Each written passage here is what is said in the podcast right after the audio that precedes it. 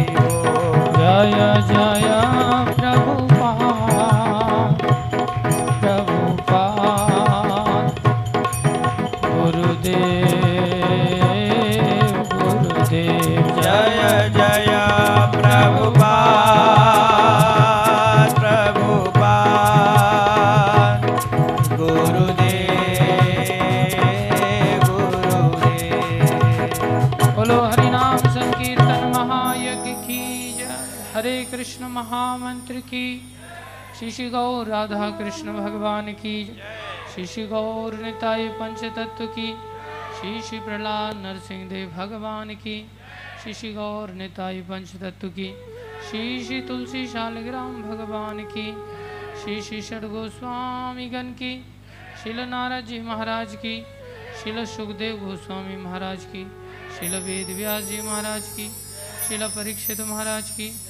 नैमिशारण के समस्त ऋषि मुनियों की शिल सूत गोस्वामी महाराज की, अनंत कोटि वैष्णव वृंद की, पूरी दिव्य गुरु परंपरा की, जगत गुरु शिल प्रभुपाद की, श्री गुरु महाराज की, अनंत कोटि वैष्णव वृंद की, श्रीमद्भागवत महापुराण की।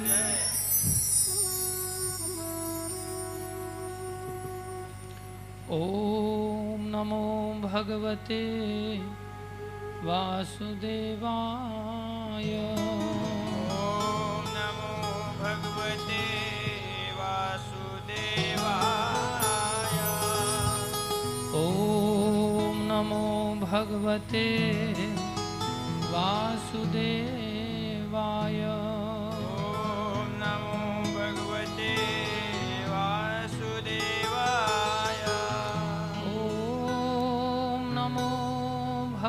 भगवते वासुदेवाय।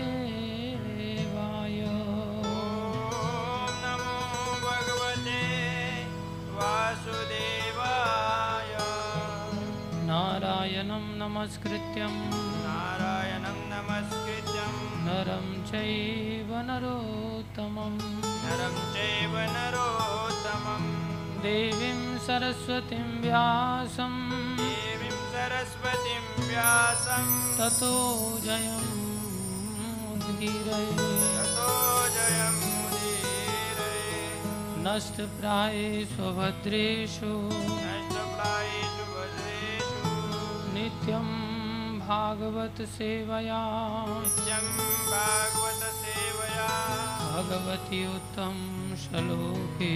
भगवती उत्तम श्लोके। भक्तिर्भवति। नैष्ठिकी भक्तिर्भवती नैष्टकी ॐ अज्ञानतिमिरन्धस्य ज्ञानञ्जनशलाकया चक्षुरुन्मिलितं येन तस्मै श्रीगुरुवे नमः। श्रीचैतन्यमनोविष्टं स्थापितं येन भूतले स्वयं रूपदा मह्यं ददाति स्वपदान्तिकम् वन्देऽहं श्रीगुरु श्रीयुतापदकमलं श्रीगुरुन् वैष्णवांश श्रीरूपं साग्रजातं सहगनारघुनाथान्वितं तं सजीवं सान्द्वैतं सावधूतं हरिजनसहितं कृष्णचैतन्यदेवं। श्रीराधा कृष्णपदां सहगणललिता श्रीविशाखान्वितांश्च हे कृष्ण करुणा सिंधु दीनबन्धो जगत्पते गोपेश गोपीकुखान् श्रीराधाकान्तनमस्तुते तप्तकाञ्चन गौरङ्गी राधे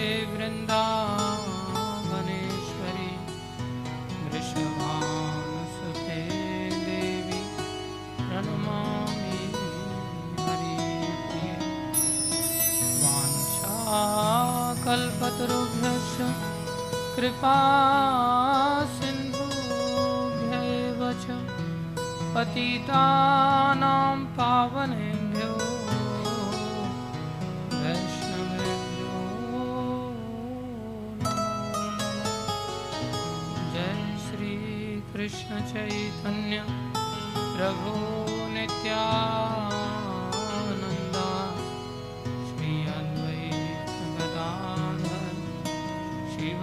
शिवाशादि मिलकर सारे बोलेंगे हरे कृष्णा।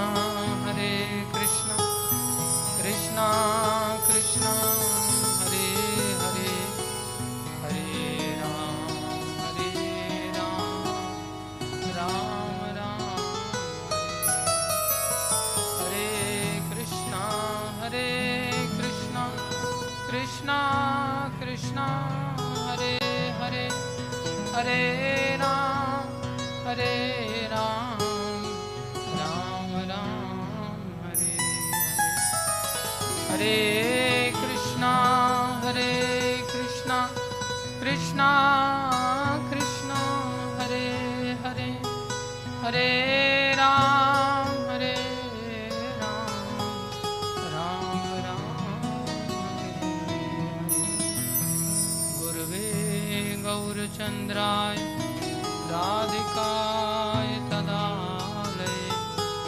कृष्णाय कृष्णभक्ताय सर्वभक्ताय नमो।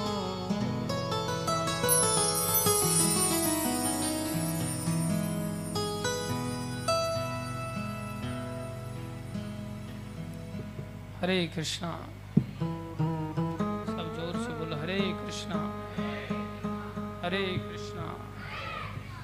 कृष्णा कृष्णा। हरे हरे। हरे राम। हरे राम। राम राम। हरे हरे। हरे कृष्णा। आप सभी भक्तों का, माताओं का हार्दिक अभिनंदन है। स्वागत है।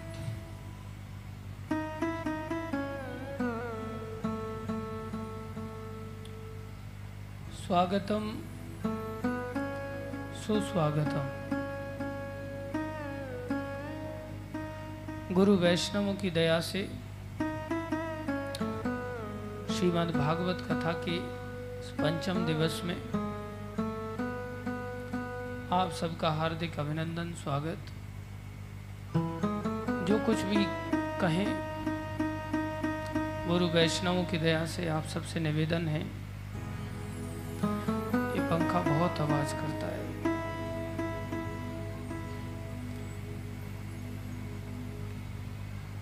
रिप्लेसमेंट है इसका?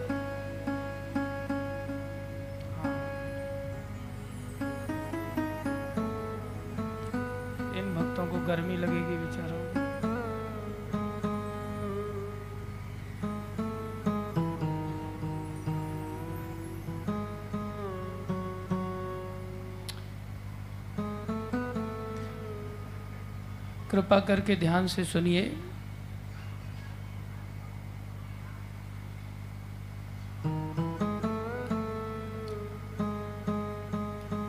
इस पंखे का कोई दूसरा रिप्लेसमेंट करो।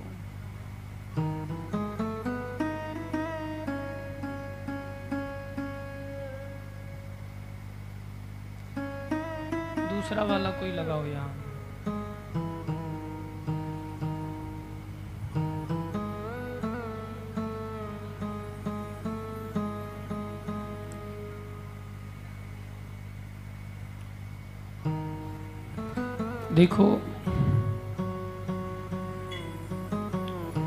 हम सभी को भगवान ने कृपा करके ये मनुष्य शरीर दिया है, जिस सिद्धांत से हमने इस कथा को आरंभ किया था। जिसे हम भूले रहते हैं।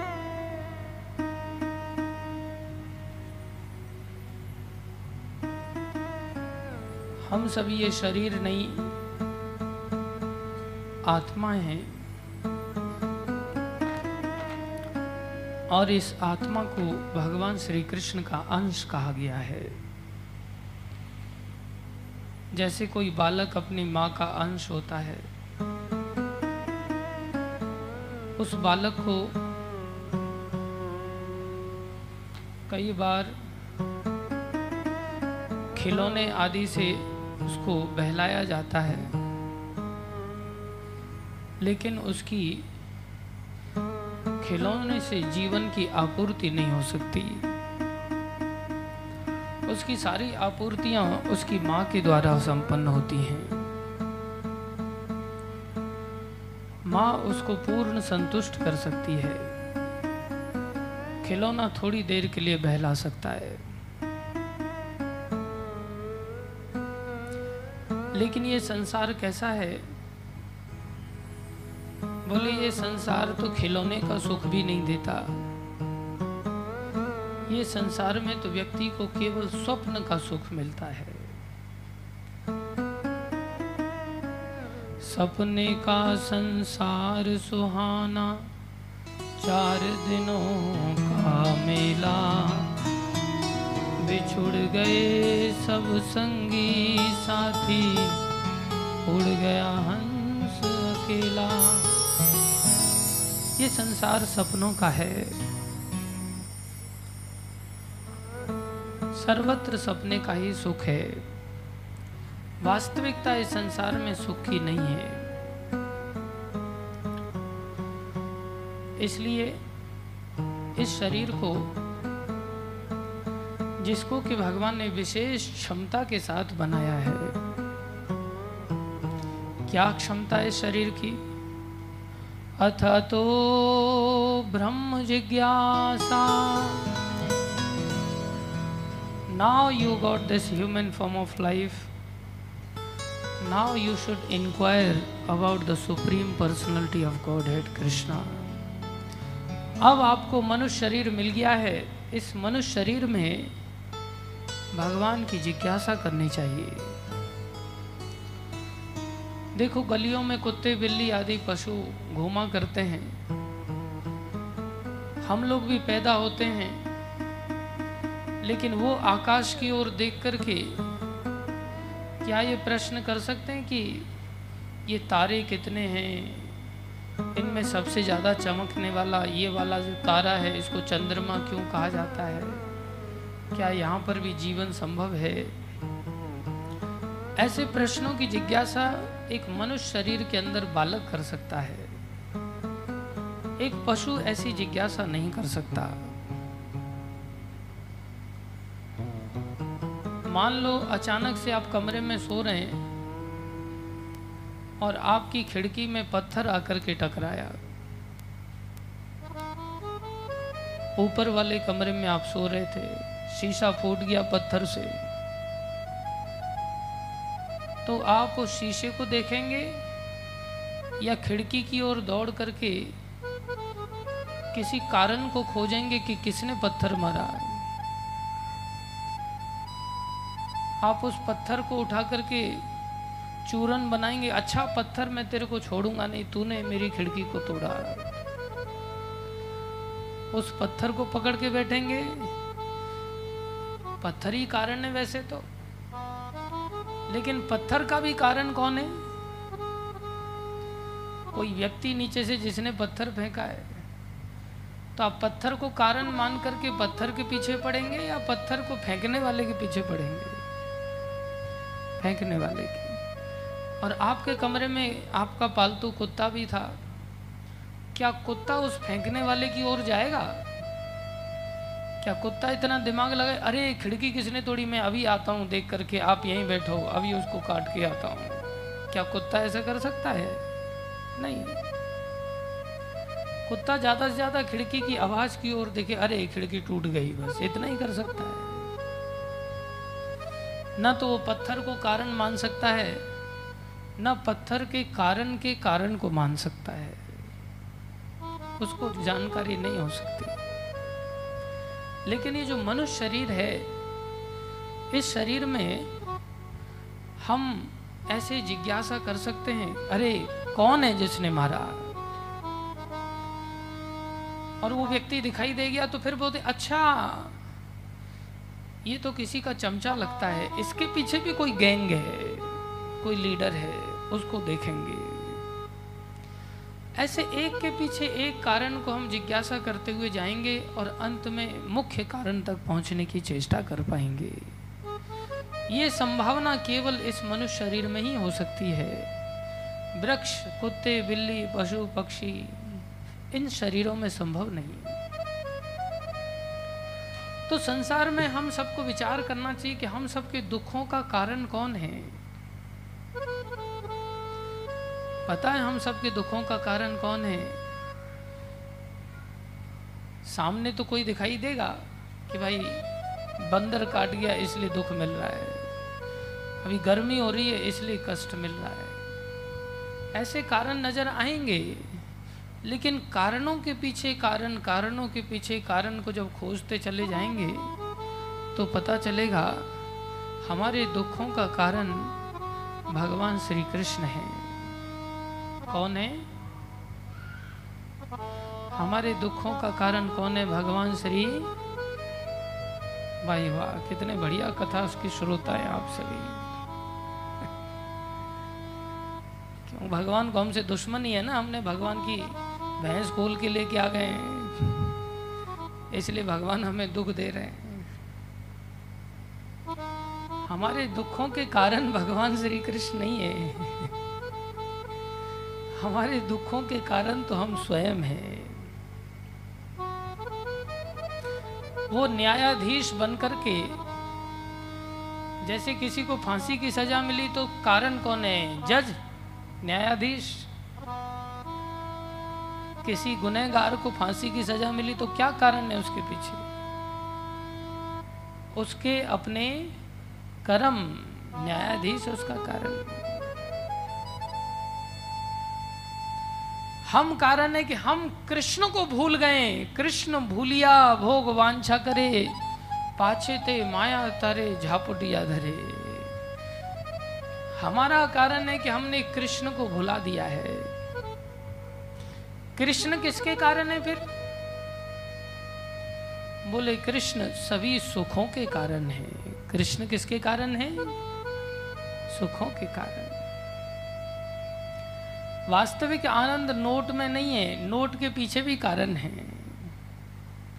वास्तविक आनंद संसार में, पुरुष सोचे स्त्री में है, बोले नहीं।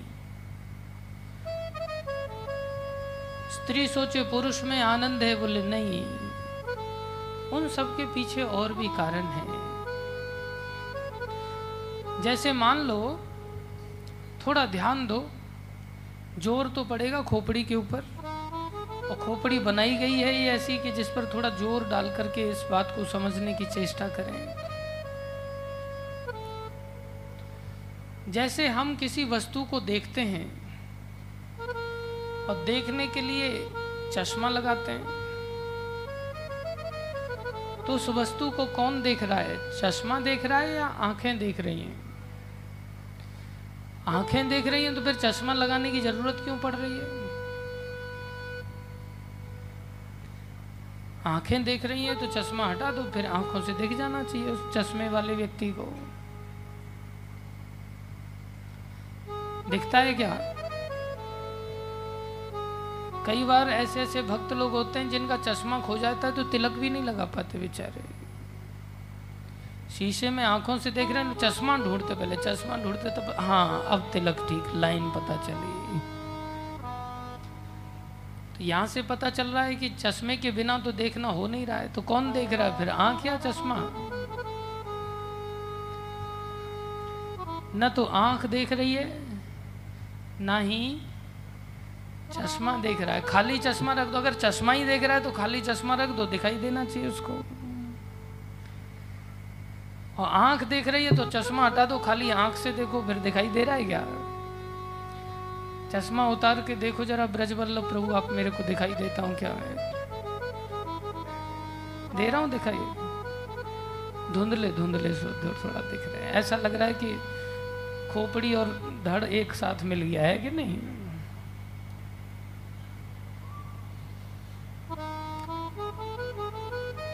तो इससे क्या पता चलता है? चश्मा देख रहा है, आँख देख रही है, या दोनों देख रहे हैं? बोलो। कौन देख रहा है? दोनों देख रहे हैं हाँ? हाँ ये बात ठीक है। तो दोनों में ज़्यादा कौन देख रहा है, चश्मा या आँख?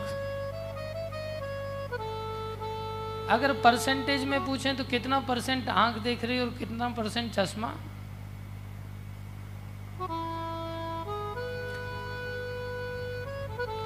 आँख कितना प्रतिशत देख रही है? इतने ज़ोर ज़ोर से पंखे कूलर चला रखे ना कि आवाज़ ही ना पहुँचे हमारी। कौन कितना देख रहा है? आँख? हाँ आँख अगर गड़बड़ ज़्यादा है तो चश्मा की पावर ज़्यादा लगेगी। मतलब चश्मा सत्तर प्रतिशत देखेगा फिर और आँख तीस प्रतिशत देखेगी। और आँख गड़बड़ होते होते अगर सौ परसेंट आँख गड़बड़ हो गई तो फिर तो चश्मा ही की पावर और बढ़ा देंगे, फिर तो हंड्रेड परसेंट चश्मा ही देखेगा। अरे चश्मा तो जड़ वस्तु है, वो नहीं देख सकता। कोई कहे पावर बढ़ा देंगे चश्मे की, अरे चश्मे की पावर बढ़ा करके साइड में रख के देखो ना कितना देख रहा है वो। चश्मे को साइड में उतार के देखो कितना देख पा रहा है, कुछ भी नहीं देख सकता। कोई कहेगा, चश्मा पचास प्रतिशत देख रहा है, आँख भी फिफ्टी फिफ्टी। खाओ ब्रिटानिया, टेस्टी टेस्टी। कोई कहेगा, नहीं, सिक्सटी फोर्टी, आँख साठ परसेंट, चश्मा चालीस परसेंट। ऐसा नहीं है। चश्मा जड़ वस्तु है। उसके माध्यम से आँख देख रही है। लेकिन चश्मे का भी रोल है। कितना रोल है बोले tends to zero percent zero percent भी नहीं है tends to zero percent zero percent जैसा। और आँख का कितना रोल है? बोले, सौ प्रतिशत, बोले, सौ प्रतिशत है, फिर चश्मे की क्या ज़रूरत है? बोले, नहीं टेंस टू सौ परसेंट। सौ प्रतिशत के बराबर एग्जैक्ट सौ प्रतिशत नहीं तो जैसे चश्मा माध्यम है, आँख की रोशनी को आगे ले जाने के लिए थोड़ा सा रोल है उसका। मात्र जी इसको नगन्य कहते हैं। खत्म भी नहीं गन्ना नहीं की जा सकती, ऐसा है। ऐसे ही संसार को देखने की ताकत आँख में भी नहीं है। जैसे चश्मे के पीछे से आँख देख रही थी ऐसी आँख नहीं देखती। आँख तो एक गोलक है। इस आँख के पीछे एक चक्षु नाम की इंद्री है। वो इंद्री देखती है। आँख तो चश्मे की तरह उस इंद्री के ऊपर पहनाई गई है। समझ में आया? जो सूक्ष्म इंद्री है वो इंद्रिय देख रही है इस आँख के गोलक के माध्यम से। फिर आँख और इंद्रिय का रोल अगर डिसाइड करें तो कितना होगा? बोले, आँख का role tends to zero percent और इंद्रिय का role tends to hundred percent और अगर थोड़ा सा सिद्धांत के अनुसार गहरा जाएँगे तो पता चलेगा वो इंद्रिय भी नहीं देखती। इंद्रिय भी चक्षु नाम की इंद्रिय भी, वो भी एक चश्मे की तरह है जो मन के ऊपर पहनाया गया है। देखता मन है। देखता कौन है? मन। कई सारे लोग बेचारे आँखें खोल करके सोते हैं और उनके सामने से हाथ घुमाओ तो दिखाई देता है क्या उनको? कई बार व्यक्ति घूम फिर करके घर पे आता है, घर पे आकर, आज मेरे को ये ये व्यक्ति मिला। दो चार लोगों के नाम लेता है। क्या घर से निकलता? दो चार ही लोगों को आँखों ने देखा था क्या? आँखों ने तो कितने सारे लोगों को देखा था। फिर भी देख करके कहता नहीं, मैंने इन्हीं लोगों को देखा जिन्हें उसके मन ने रिकॉग्नाइज किया। जिन लोगों का नाता मन के साथ था, उन्हीं मन के माध्यम से लोग उन्हीं लोगों को दिखाई दिया। केवल वही लोग दिखाई दिए। और वास्तव में ये मन भी चश्मे की तरह है जिसको बुद्धि ने पहन रखा है। मन का भी role tends to zero percent है। अंदर रोल वास्तव में बुद्धि का है। बुद्धि का कितना रोल है बोले? टेंस टू हंड्रेड परसेंट समझ में आ रहा है? ये एक इंद्री का मैं बता रहा हूँ। ऐसे हर इंद्री का रोल है। हमको लग रहा है आनंद लड्डू में है, आनंद लड्डू में नहीं है। आनंद तो जीव में है। लड्डू बाहर खड़ा है, आनंद आप ले रहे हो क्या? और जीव से थोड़ा नीचे करके जीव को बाहर निकाल के जैसे टेबलेट खाते हैं ना, पैरासीटामोल ऐसे करके अंदर डाल करके तब, ऐसे लड्डू को खाओ जरा, तब देखो आनंद आता है कि लड्डू में? आनंद अगर लड्डू में ही है तो जीप पे मत डालो सीधा खाओ ना। आएगा क्या आनंद? तो आनंद किसमें है? लड्डू में या जीप में? जीप में। फिर लड्डू का रोल कितना है? Tends to zero percent role है। ज़ीरो जैसा। और जीव का रोल कितना है? टेंस टू हंड्रेड परसेंट लेकिन उस जीव का भी रोल नहीं है। जीव भी आनंद नहीं देती। याद रखो। जीव के पीछे जो रसन नाम की इंद्रिय है, रसना नाम की जो इंद्रिय वो इंद्रिय आनंद का कारण है। अन्यथा जीव निकाल करके किसी के और उस पर लड्डू रख दो। और फिर आनंद लो। नहीं मिलेगा। जीव निकाल दिया, इंद्री गायब हो गई उसमें से, जीव खाली बची है मांस की। रसना नाम की इंद्री है जो स्वाद बता रही है। और वास्तव में वो स्वाद रसना नाम की इंद्री भी नहीं ले रही है। उसके पीछे जो, उस रसना नाम की इंद्री के पीछे जो मन है, बोले स्वाद लेने वाला मन है। कितने सारे ऐसे लोग होते हैं जो कई बार मुँह फाड़ करके सो जाते हैं। ऐसे सो जाते हैं। एक व्यक्ति हॉस्टल में जब हम रह रहे थे, वो मुँह फाड़ के सोए हुए थे। हमने उनके मुँह में धीरे धीरे खोल करके अनार के दाने फेंक दिए। और पूरा मुँह अनार के दानों से भर गया। थोड़े कौतुकी तो थे हम पहले से। तो मुँह अनार का दानों से भर गया और बाद में चल करके उनकी, लेकिन वो कुछ खा नहीं स्वाद नहीं ले रहे हैं। जीप पे रखा है अनार का दाना। क्योंकि मन सोया हुआ है ना। मन नहीं है तो स्वाद नहीं मिलेगा। मन के हारे हारे और मन के जीते जीत। स्वाद तो पीछे मन ले रहा है। उस मन को भी स्वाद लेने की ताकत नहीं है क्योंकि मन सो गया है। मन को भी पहन रखा है चश्मे की तरह किसने? बुद्धि ने। बुद्धि पता है हाँ, अच्छा ये अनार है तब मन उस हिसाब से खाता है। बुद्धि को पता ही नहीं है क्या है। तो फिर पता ही नहीं, बस जीप पे पड़ा हुआ है, कोई स्वाद आ ही नहीं रहा है। वो व्यक्ति के अनार के दाने थोड़ा थोड़ा सरक सरक के नीचे तक चले गए, गले में तो उनकी सांस रुक गई। सांस रुक गई तो एकदम घबरा करके, एकदम से थूक दिया उन्होंने अनार। बताओ कोई अनार को थूकता है? पहले तो अनार को छीलना ही बहुत बड़ी मशक्कत है। लोग अनार ले आते हैं, सूख करके सड़ जाता, कोई खाता नहीं है कई बार। क्योंकि उसको काट के कोई दे दे तो बढ़िया है। सेब की तरह खाना आसान है, लेकिन अनार को दाना निकाल निकाल के खाना। और निकाला ही नहीं, यहाँ तो दाना निकाल के उनके मुँह के अंदर डाल दिया। बताओ, इतने बढ़िया कोई सेवा कर सकता है? फिर भी व्यक्ति ने अनार के सब दानों को थूक दिया उसने और घबरा गया। अरे, क्या खिला दिया था अंदर? बाद में वो सोच रहा है थूकने अरे, अनार के दाने थूक दिए मैंने। एक दिन हमने क्या किया? दूसरा व्यक्ति सो रहा था उसके मुँह में तुलसी के अंदर जो हम खाद डालते ना गोबर का तो गोबर का पतली सी कंकड़ी उठाई और उसके मुँह में भर दी हमने दो चार। और फिर वो धीरे धीरे हल्का हल्का उठा उठा करके "हम्म, हम्म", ऐसे चबा रहा है आराम से खा रहा है। हमने बोला देखा क्या टेस्ट है इसका क्या आइटम है बता जरा।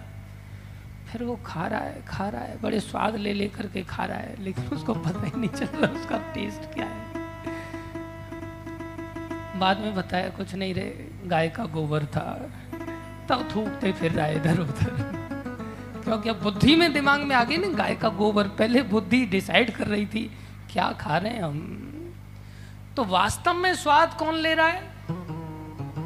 बुद्धि। बोले, बुद्धि का भी रोल नहीं है। बुद्धि के पीछे जो अहंकार के रूप में जो आत्मा है, जिसके चलते वो संसार में सत्ता को धारण किए हुए है, बोले, वास्तव में आनंद, वास्तव में सुख का अनुभूति, बुद्धि का role tends to zero percent आत्मा का role tends to hundred percent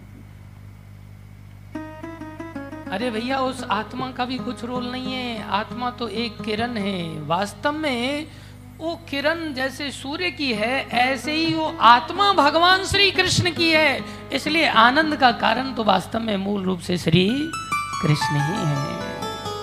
बोलो कृष्ण चंद्र भगवान। जब किसी व्यक्ति को यह पता चल अच्छा आनंद तो श्री कृष्ण में तो वो अंतर्मुख होता है, अंदर की ओर जाता है। अब ये अंदर वाला रास्ता बताया था ना अभी? तब पता चलता अच्छा आनंद कृष्ण में तब भागता है। कृष्ण कैसे मिलेंगे? तब साधन करता है कृष्ण को पाने के लिए। लेकिन ये बात भागवत बताती है, दुनिया का कोई किताब नहीं बताती। अंतर्मुखता, अंदर की ओर चलो, अंदर की ओर, ज्ञान की ओर आगे बढ़ो, पता चलेगा, कृष्ण ही सुख के कारण है। लेकिन संसार की किताबें क्या बताती बोले, नहीं नहीं, लड्डू में कारण है। लड्डू कैसे बना? बोले, खोए से। खोआ कारण है सुख का खोआ कैसे बोले, दूध से। भैंस कारण है। भैंस का दूध पी पी करके फिर वो पड्डा बन जाता है। भैंस ही बन जाता है एक प्रकार से। वो संसार की ओर भागता है। चीनी में कारण है, दुकान में कारण है, नोटों में कारण है। फिर संसार की ओर जाकर के संसार की चीज़ें इकट्ठी करता है। और सोचता है, इससे मैं सुखी हो जाऊँगा। वो बहिर्मुख व्यक्ति कहलाता है, वो एक संसारी व्यक्ति कहलाता है, जिसको इस बात का ज्ञान ही नहीं है तो अपनी इंद्रियों को दौड़ाता है और बाहर की चीज़ों को इकट्ठा करता है, इससे सुख मिलेगा, इससे सुख मिलेगा, इससे सुख मिलेगा।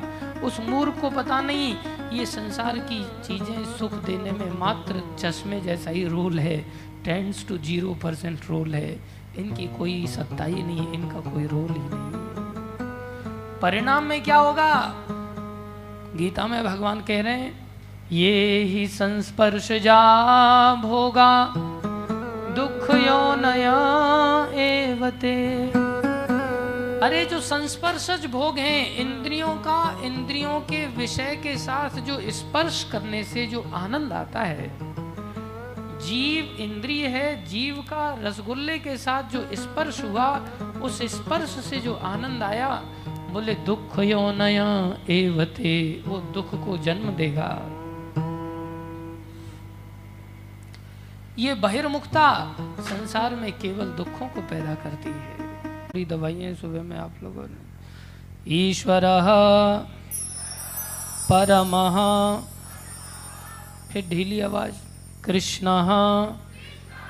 सच्चिदानंद विग्रह अनादिर आदिर गोविंद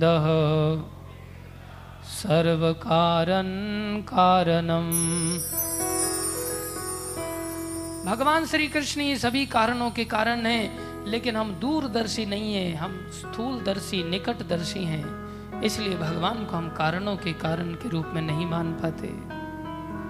जैसे ट्रेन चलती है ट्रेन की दस नंबर की बोगी चल रही है, उसके पीछे कारण क्या है?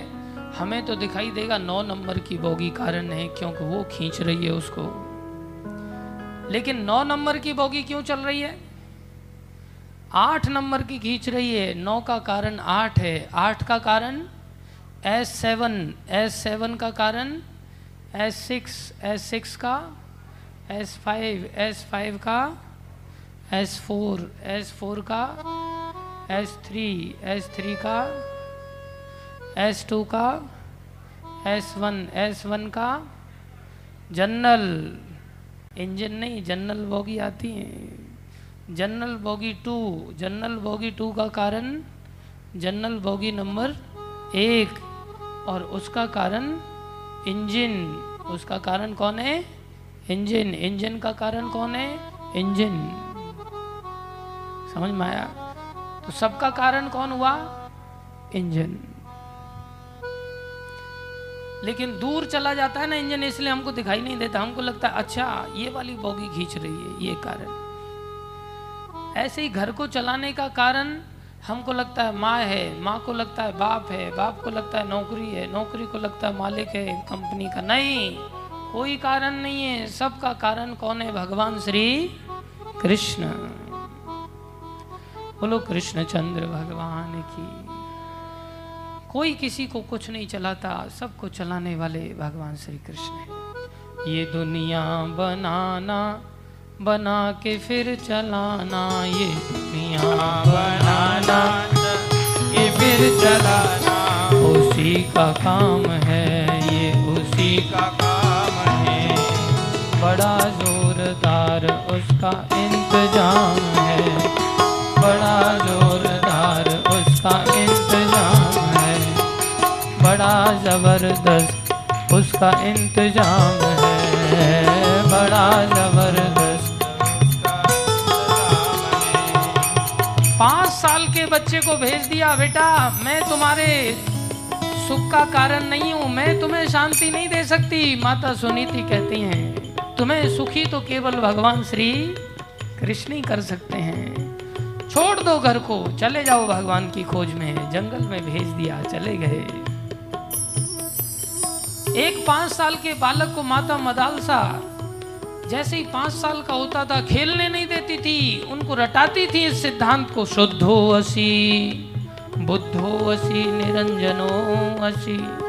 अरे, तुम शुद्ध आत्मा हो, चिन्मय चैतन्य, अविनाशी, जीवात्मा हो। तुम भगवान श्री कृष्ण का अंश हो। उनका ज्ञान प्राप्त करके उनकी खोज करो, वही तुम्हें संतुष्ट कर सकते हैं। संसार में कोई माँ बाप संसार में कोई किसी को संतुष्ट नहीं कर सकता।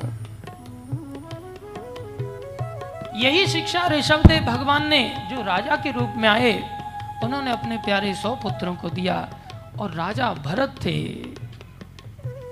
भरत महाराज ने भी सब राजपाट छोड़ दिया। क्या छोटा बालक?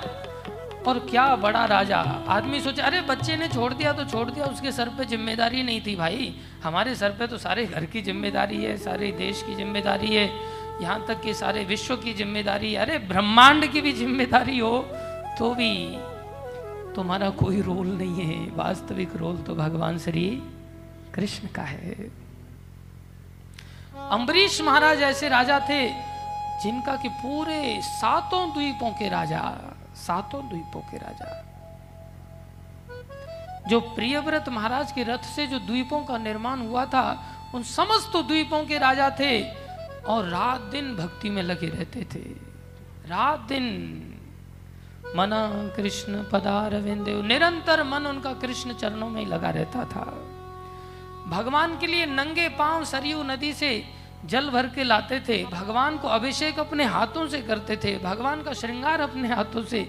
भगवान को अभिषेक करने के बाद जो बर्तन होते थे, उन बर्तनों को अपने हाथ से धोते थे अम्बरीश महाराज। और कोई सेना फौज फाटा कुछ भी नहीं था उनके पास। बोले, बिना सेना के कैसे राज्य चलता था भाई? अरे, जैसे ही कोई चोरी करने लगता था, एकदम से सुदर्शन चक्र प्रकट हो जाते थे वहाँ। जब सुदर्शन चक्र प्रकट हो रहे हैं किस माई के लाल की ताकत है जो चोरी करेगा, उल्टा सीधा काम करेगा? ऐसा शासन था। महाराज परीक्षित की खाली टंकार, धनुष की टंकार से ही सारे विपक्षी, दुष्ट लोग भाग खड़े होते थे। एक टंकार, प्रियव्रत महाराज की टंकार केवल टंकार से ही कार्य होते थे। वास्तव में कारण भगवान श्री कृष्ण ही है। हम तो सांस भी लेने के कारण नहीं है। हमारी सांस का बुलावा जब आ जाएगा, तब कोई नहीं रोक पाएगा। इसलिए हम सब शिक्षा लें और हम अंतर्मुख बनकर के भगवान श्री कृष्ण को ही कारण मानते हुए भगवान श्री कृष्ण की ओर आगे बढ़े। लेकिन आदत तो संसार की पड़ी, भोगों की पड़ी है। ठीक है, आदत पड़ी है तो आदत तो मरेगी नहीं एकदम से। वो आदत नहीं छूटती है तो जाने दो, मत छोड़ो। लेकिन एक अच्छी आदत तो डालो। जैसे आपकी बाल्टी में गंदा पानी भरा है, आप उसे लुढ़का नहीं रहे हो क्योंकि आपको गंदा बहुत अच्छा लग रहा है। लेकिन एक अच्छी संगति आपने भागवत की कथा से अगर किया है तो थोड़ा अच्छे पानी का टैप उसमें खोल दो। आप उसे लुढ़का नहीं सकते तो अच्छे पानी का नलका तो खोल दो, जिससे अच्छा पानी उसमें भरेगा तो गंदा पानी धीरे धीरे करके अपने आप ही बाहर चला जाएगा। इतना तो कर सकते हैं। इसलिए याद रखो हम सबको एक अच्छी आदत डालनी जैसे आपने आज मंगल आरती में आकर के कृपा किया, कितना अच्छा लगा था या बुरा लगा था? अच्छा लगा था तो हरी बोल बोलो। बुरा लगा था तो धीरे से हरी बोल बोलो। बुरा लगा था तो धीरे हरी बोल, और अच्छा लगा था तो ज़ोर से हरी बोल। हाँ देखो, कितना अच्छा लगा था आपको। ऐसा तो नहीं कि मैं रिकॉर्डिंग चल रही है, इसलिए हरी बोल ज़ोर से बोला जा रहा है। अच्छा लगता है सबको। जब करोगे अच्छा लगेगा। चाय पीना भी अच्छा लग रहा है, ठीक है, पियो, कोई दिक्कत नहीं। लेकिन यहाँ मत पियो, अपने घर बार में जाके पीना। मंदिरों में मत, नहीं नहीं पीना चाहिए, आश्रम में नहीं पीना चाहिए। इतना कर सकते हो तो अच्छी बात है। थोड़ा सा पालन करना चाहिए। तो याद रखो, सार क्या है? अंतर्मुख होकर के भगवान की भक्ति करना है। बस, सब कथाओं का यही सार है। मनुष्य शरीर हमें इसलिए मिला है। साधन धाम, मोक्ष कर द्वारा। साधन धाम, मोक्ष कर द्वारा। साधन धाम, मोक्ष कर द्वारा। साधन धाम पाए न जेही पर लोक सुधारा। पाए न जेही पर लोक सुधारा। पाए न जेही पर लोक सुधारा। पाए न जेही पर लोक सुधारा। ये शरीर साधन है भगवान के धाम को पाने का। मोक्ष प्राप्त करके भगवान की प्राप्ति करने का साधन है। इस संसार में हम इस शरीर से हमेशा रहने वाले नहीं है, कोई सोचे, नहीं, हम अपनी जगह पर यहीं ठीक हैं भाई, हमने क्या जाना, हमने नहीं जाना, आपको जाना आप जाओ। हम अपनी जगह पर यहीं ठीक है। हमने घर में मार्बल लगवाया, बढ़िया, ये मार्बल को छोड़ के कहाँ जाएँगे? एसी लगवाया, फुल्ली सेंट्रल एसी घर बनाया, सोना, चांदी, गहने आदि के फर्नीचर बनवाए। हम यही ठीक हैं। बोले, अरे भैया, यहाँ से लात मार के निकाल दिए जाएँगे। इसलिए जीवन को दूसरी जगह जाना तो है ही। जानवर आदि के शरीर में, गंदे घर में जाने से अच्छा है, इससे प्रमोशन करें, दिव्य घर को प्राप्त करें। दिव्य घर है, हम भगवान के धाम को जाएँ। कैसे जाएँगे भगवान के धाम को? भजन करने से जाएँगे। संसार में रहते हुए भजन करें और इतना तीव्र भजन करने लग जाएँ, भक्तों की संगति में आकर के। अभी सुन करके एकदम से तो कोई घर बार छोड़ेगा नहीं। घर में ही भजन करना चालू करेंगे, लेकिन बार बार बार बार सुनेंगे तो एक दिन हमारे अंदर वैराग्य जागेगा। और ये जागना चाहिए, मरने से पहले ही जागना चाहिए। और जब जागेगा तो ऋषभ देव की कृपा से जैसे भरत जी के अंदर वैराग्य जागा। आज्ञाकारी, पुत्र, संतान आदि, जवानी की अवस्था, सुंदर पत्नी, सब छोड़ छाड़ दिया। राजपात छोड़ दिया, बताओ। सारी सृष्टि के राजा थे, छोड़ दिया उन्होंने। छोड़ करके गंडकी की नदी के किनारे पुला आश्रम में एक झोंपड़ी डाल करके वहाँ पर भजन करने लगे। और कैसा भजन किया, कैसा भजन किया, हमने याद करो, भक्ति की सीढ़ियाँ बताई थी। सब सीढ़ियों को पार करते करते साधु संग सबसे पहले श्रद्धा, साधु संग भजन क्रिया, अनर्थ निवृत्ति, निष्ठा, रुचि, आसक्ति यहाँ तक के भाव में पहुँच गए। भाव अवस्था उसको कहते हैं कि जिसमें आदमी भगवान के ध्यान में इतना तल्लीन हो जाता है कि आँखों से समय समय पर लहरें उठती हैं और आँखों से अश्रुपात होने लगते हैं। रोमांच कंपा शुतरंग भाजो उसका शरीर कंपायमान होने लगता है, रोम रोम खड़े हो जाते हैं। भाव जब जागृत होता है तो भगवान की याद आती है। उस अवस्था में भजन कर रहे हैं। सुध नहीं रहती थी, खाने की, पीने की, दिन की, रात की, कुछ पता नहीं रहता था। निरंतर भजन करते थे। ऐसे भजन करते करते एक दिन गंडकी नदी के किनारे स्नान आदि के हेतु गए थे। वहाँ क्या देखा? पास में ही हिरनी पानी पीने लगी। इतनी देर में एक शेर ने धाड़ मारी। शेर की धाड़ बड़ी भीषण होती है। शेर की धाड़ को सुनकर के सारा पक्षी, पशु सब भयभीत हो जाते हैं। ये भक्त थे, इनको भय नहीं लगा। अरे, जब ध्रुव जी को भय नहीं लगा, पाँच साल के बालक, और भय का नाश तो हो ही जाता है जब व्यक्ति नंद नंदन भगवान का भजन करता है। आचार्य समझाते हैं ना भजहु रे मन, श्री नंद नंदन अभय चरनार विंद रे। भजहु रे मन, श्री नंद नंदन अभय चरनार विंद रे। भजहु रे मन, श्री नंद नंदन अभय चरनार विंद रे भजहु रे मन श्री नंदनंदन अभय चरनार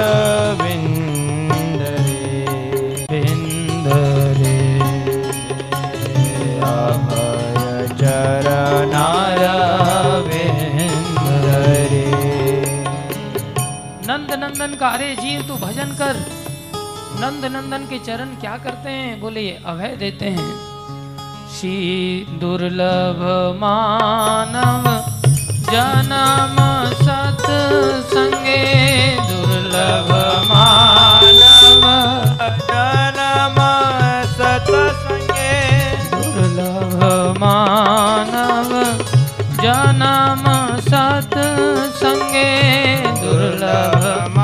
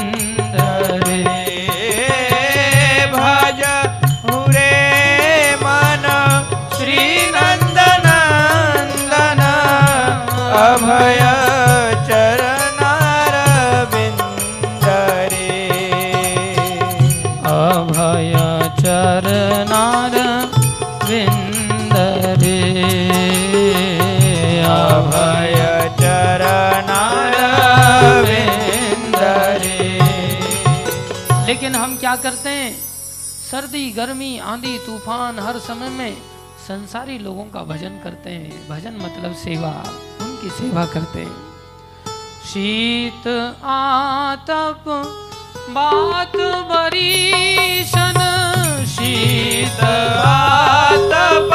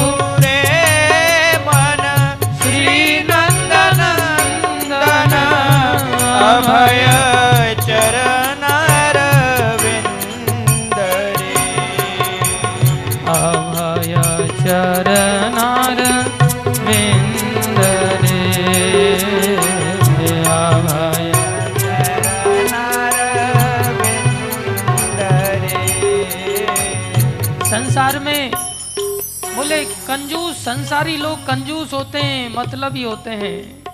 चाहे वो हमारे परिवारी जन क्यों नहीं है। वो थोड़ा सा सुख देते हैं, उसके चलते हम अपना जीवन उनकी सेवा में झोंक देते हैं। क्या कह रहे हैं? ए धन यौवन, पुत्र परिजन।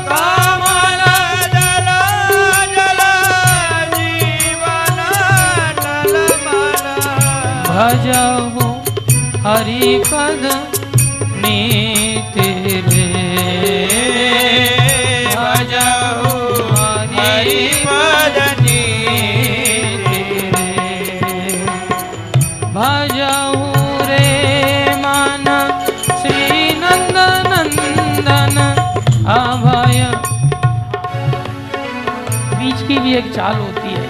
एक धीमे, एक तेज, एक बीच की चाल होती है। वो बीच वाली बजानी होती है। भजहू रे मान, श्री नंद नंदन चरणार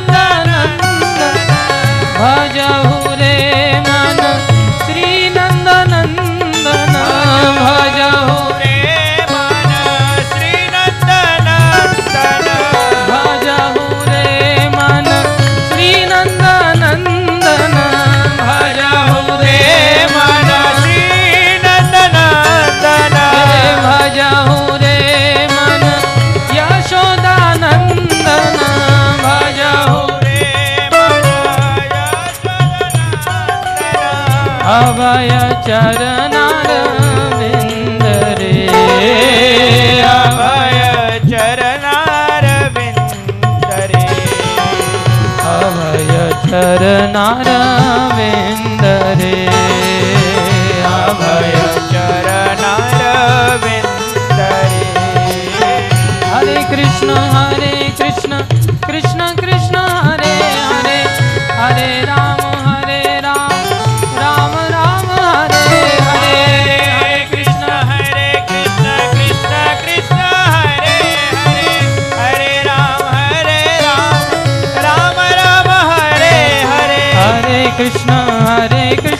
कृष्ण कृष्ण हरे हरे। हरे राम हरे राम राम राम हरे हरे। हरे कृष्ण हरे कृष्ण कृष्ण कृष्ण हरे हरे। हरे राम हरे राम राम राम हरे। कृष्ण हरे कृष्ण कृष्ण कृष्ण हरे हरे। हरे राम हरे राम राम राम हरे हरे। हरे कृष्ण हरे कृष्ण कृष्ण हरे हरे हरे राम हरे राम राम राम हरे हरे। गोविंद जय जय गोपाल जय जय। गोविंद जय जय गोपाल जय जय। राधा रमन हरि गोविंद जय जय। राधारमण हरि गोविंद जय।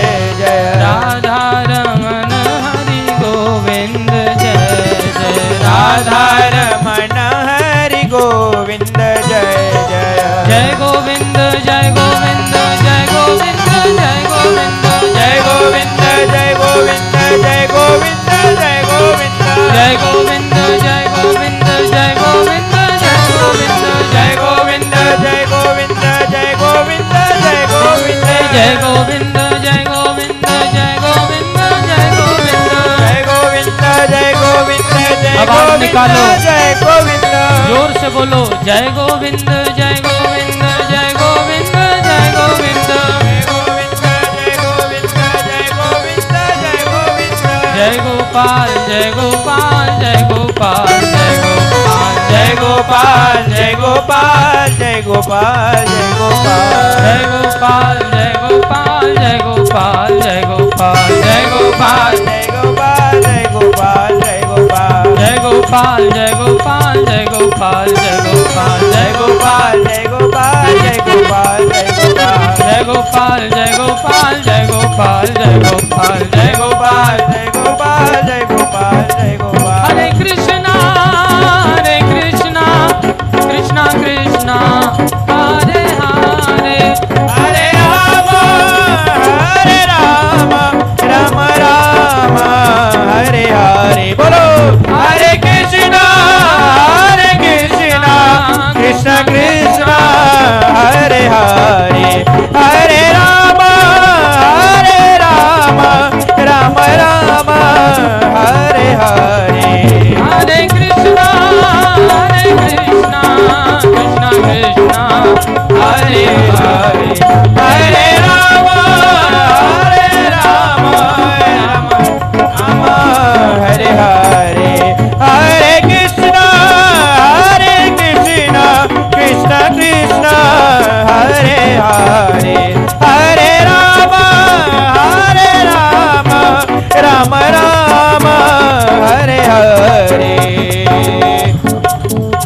कृष्णा हरे कृष्णा कृष्णा कृष्णा हरे हरे हरे राम हरे राम राम राम हरे हरे हरे कृष्ण हरे कृष्ण कृष्ण कृष्ण हरे हरे हरे राम हरे राम राम राम हरे हरे। हरे कृष्णा हरे कृष्णा कृष्णा कृष्णा हरे हरे हरे राम हरे राम राम राम हरे हरे कृष्ण हरे कृष्ण कृष्ण कृष्ण हरे हरे हरे राम हरे राम राम राम हरे हरि।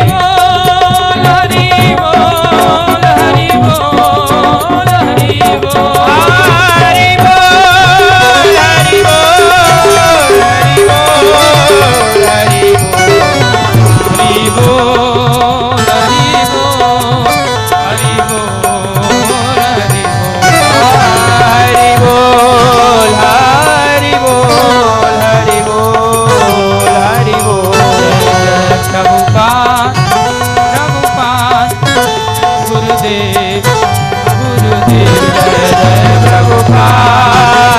प्रभुपाद गुरुदेव गुरुदेव।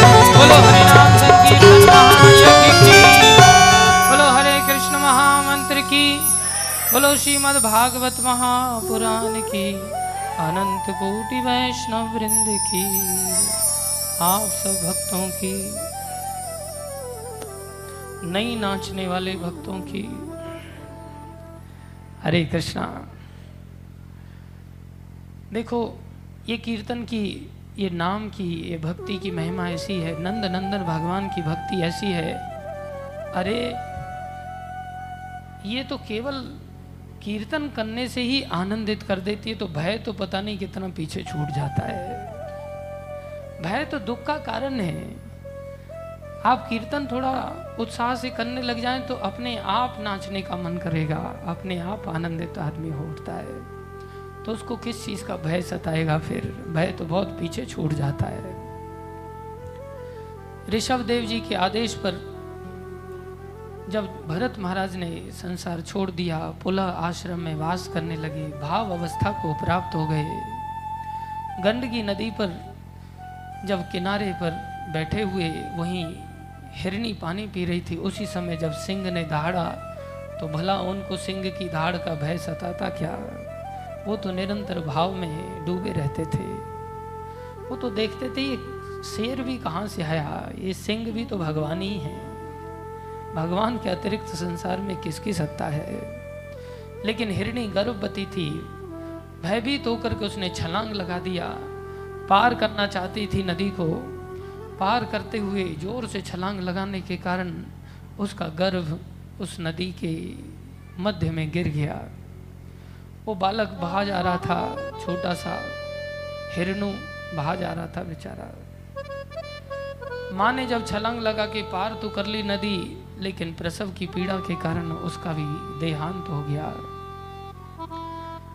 अब यहाँ भरत जी ने देखा, ओहो, ये बेचारा बालक अनाथ है, जिसका कोई नहीं होता ना, उसी के भगवान बनते हैं, उसी के भगवान के भक्त भी बनते हैं, क्योंकि भक्त भगवान की तरह ही होते हैं, वो दया से पूरित होते हैं, उनसे दूसरों के दुख देखे नहीं जाते। हम संसार में नाथों को पकड़े हुए हैं, अनाथ नहीं मानते। वास्तव में तो हम सब अनाथ हैं और सबके नाथ भगवान जगत के नाथ जगन्नाथ हैं। बोलो, जगन्नाथ भगवान की। लेकिन उनको हम मानते नहीं। भक्तों से पीड़ा देखी नहीं जाती। भरत जी उस छोटे से बालक को उठा करके लेके आए, उसका पालन पोषण करने लगे। अकेले आश्रम में रहते थे। अकेले रहने का ये नुकसान उठाना पड़ा कि उनको कोई बताने वाला नहीं था कि भैया, आपका कुछ ज़्यादा ही ध्यान हिरन में जा रहा है। इसलिए अकेले आश्रम में नहीं रहना चाहिए, भक्तों के साथ रहना चाहिए। कभी कोई भटकता है, उसको तो लग रहा है मैं तो दया कर रहा हूँ। और इतनी ज़्यादा दया हो गई कि अपना भजन साधन का जो भावना थी जो दृढ़ता थी, वो सब ढीला होने लग गया, शिथिल होने लग गया। अब तो भगवान का नाम भी जप रहे हैं तो घूम घूम के देख रहे हैं हिरन कहाँ चला गया? अभी तो इधर ही था। एक हाथ से माला जपते, एक हाथ से हिरन को गोद में बिठा करके उसका सर सहलाते, उसकी पीठ पर हाथ फिराते, उसको सांत्वना देते। हिरन की ओर ही ध्यान रहता, जैसे एक हाथ से हम माला जपते हैं और एक हाथ से हमारा व्हाट्सएप चलता है। जैसे कानों से बैठ करके हम कथा सुनते हैं, लेकिन मोबाइल हाथ में रहता है। प्रयास करते, अरे, किसी का व्हाट्सएप तो नहीं आ गया, किसी का मैसेज तो नहीं आ गया। जैसे देश के प्रधानमंत्री हम ही हैं, हमसे ही सारा देश चल रहा है। दो तीन घंटे भी इस चप्पल जैसे, दस नंबर की चप्पल जैसा मोबाइल, जिसका जितना लंबी चप्पल, उतना ही वो अपने आप को बड़ा सा आदमी समझता है। चप्पल कान पे लगाओ तो कैसा रहेगा उसके? लेकिन इसको कान पे लगा करके बड़ी स्टाइल से आदमी बात करना चाहता है। और ये जीवन का अभिन्न अंग बन जाता है। और ध्यान फिर इतना अंगूठा माला में नहीं चलता, इतना अंगूठा और उंगलियाँ व्हाट्सएप में चलती और भक्तों का तो लेफ़्ट हैंड भी एक्सपर्ट हो जाता है मोबाइल चलाने में, क्योंकि एक हाथ माला में फंसा रहता है तो बाएँ हाथ से कई बार वो जो उंगली बाहर निकली रहती है ना, माला की बीट बैग में से, उससे भी काम करते हो लोग पूरा। अंदर वाली कुछ उंगलियों से माला जपते हैं, बाहर वाली होती ये बेकार उंगली, चलो इसको व्हाट्सएप में यूज़ करें इसको। उसको भी नहीं छोड़ते, क्योंकि हर जगह बायां हाथ नहीं पहुँच पाता तो वहाँ दाएँ हाथ की उंगली चला लेते हैं वो लोग। बीट में खोलते नहीं हैं। हरे कृष्णा हाँ हेलो हरि बोल, सब ठीक ठाक। एक और ध्यान लगा रहता है, ऐसा ही ध्यान बढ़ गया। अब वो जो भाव अवस्था आई थी, वो चली गई। कई बार भक्ति आ जाती है, आकर के भी भक्ति चली जाती है। जब हमारा भगवान के अतिरिक्त संसार में मन चला जाता है ना तो हम भिखारी बन जाते हैं। और जो सच्चे भक्त होते हैं, वो भिखारी नहीं होते। सुने न देखे भक्त भिखारी, सुने न देखे भक्त भिखारी। सुने न देखे भक्त भिखारी। सुने न देखे भक्त भिखारी। जिनके कुंज बिहारी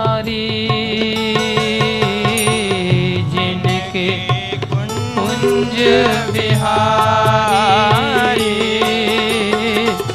जिनके कुंज बिहारी जिनके कुंज बिहारी।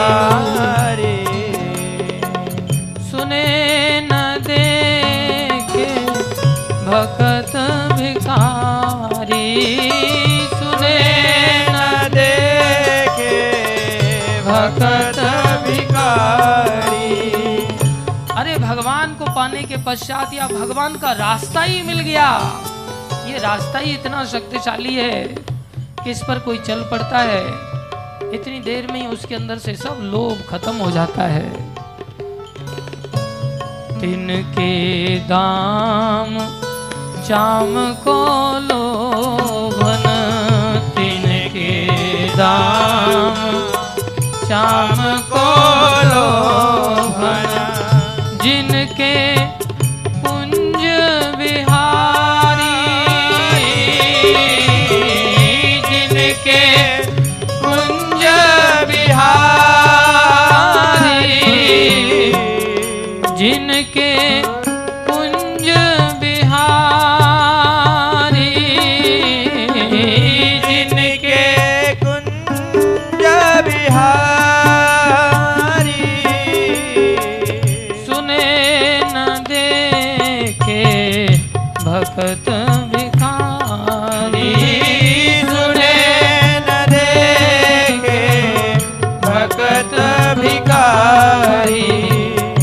व्यास आस सागर में डूबे।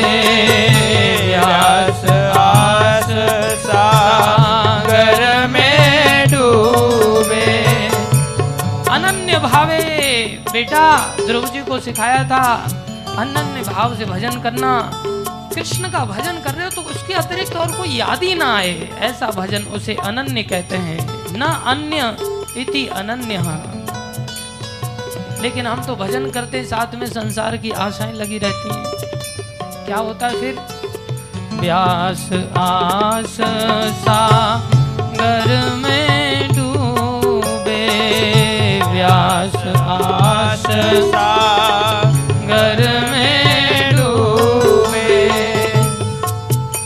आशाओं में डूब जाते हैं। क्या होगा? आई भक्ति विसारी। आई भक्ति बिसारी आई हुई भक्ति विसर जाती है चली जाएगी। आई भक्ति विसारी।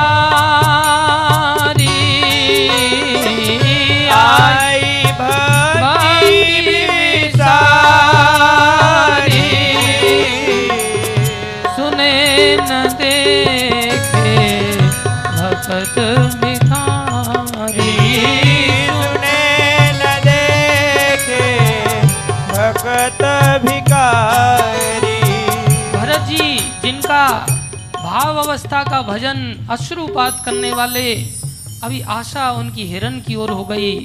दया भी सीमित मात्रा में करना चाहिए। इतनी ज़्यादा दया हो गई कि अब तो हिरन का ही ध्यान करने लगे। कहाँ सारे संसार, संतान, पत्नी आदि सब छोड़ छाड़ के आने वाले? हिरन का ही सोच रहे हैं। अंत में एक दिन देखा हिरन लौट के ही नहीं आया। अरे, कहीं शेर तो नहीं खा गया। बड़ी चिंता में चल पड़े। रात्रि का समय अंत में भैया, काल तो सबका पहुँच ही जाता है समय आने पर। अंत समय आ गया। हिरण की याद में ही पड़े पड़े चंद्रमा को देख रहे हैं। चंद्रमा में भी काले धब्बे दिखाई दे रहे हैं। ऐसा लगता है वो हिरन ही है।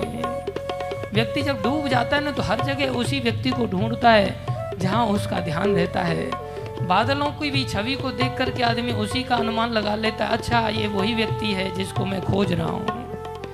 अब तो चंद्रमा के अंदर काले धब्बे देख करके बोला अच्छा ये श्याम वर्ण का लगता है हिरन ही। है कहीं चंद्रमा पर तो नहीं चला गया। उसी की याद में अंत में शरीर शांत हो गया। लेकिन भैया, नियम तो नियम है, सिद्धांत तो सिद्धांत है, वो सबके लिए है। Each and every action has equal and opposite reaction reaction तो आता ही आता है। गीता में भगवान ने कहा है, यम यम वापी स्मरण भावम। त्यजत्यंते कलेवरम तम तमे वैति कौंते सदा तद्भाव भावित अंत समय में जो जैसा स्मरण करते हुए शरीर छोड़ेगा, उसको वैसा ही भाव प्राप्त होगा। क्या हुआ? हिरन बनना पड़ा। हिरन बने, लेकिन जो भक्त होते हैं ना, उनकी भक्ति का नाश नहीं होता। ये भी गीता में भगवान का आदेश है। गीता में भगवान कह रहे हैं नेहा विक्रम नाशो अस्ति, प्रत्यवायो न विद्यते, स्वल्पम अप्यस्य धर्मस्य त्रायते महतो भयात। ये संसार में केवल भक्ति ऐसी है, जिसका नाश नहीं होता और आपके जाने के पश्चात ही आपके साथ चली जाती है। बाकी संसार में आप बहुत बड़ा बैंक बैलेंस यहाँ जमा करके चले जाओ और अगले जन्म में कुत्ता बन करके आओ और बैंक मैनेजर से कहो, अरे भाई, मेरा अकाउंट में से पैसा निकाल दे जरा मर्सिडीज गाड़ी खरीदनी है मेरे को। वो फ़ोटो देखेगा आपको। अरे फ़ोटो क्या देखता है? मैंने कथा में सुना था, मैं शरीर नहीं, आत्मा हूँ। आत्मा तो वही है, मैंने कपड़े की तरह पहले वाला शरीर छोड़ दिया है, मैं दूसरा शरीर लेके आया हूँ। कमाई तो मैंने ही करके जमा किया था। पैसा देगा वो? आपने इस जीवन में बीएससी कर लिया या बीटेक कर लिया, आप अगले साल जा करके अगले जन्म में बोलो, अरे, कुत्ता बना तो क्या हुआ मेरा एम टेक में? एडमिशन कराओ। बीटेक तो मैं पिछले जन्म में कर लिया। मिलेगा एडमिशन नहीं मिल सकता।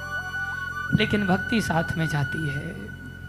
भक्ति की याद बनी रही। अरे, हमने कहाँ सब संसार छोड़ दिया था और कहाँ एक हिरन के अंदर आसक्ति ये कितना रिस्की है।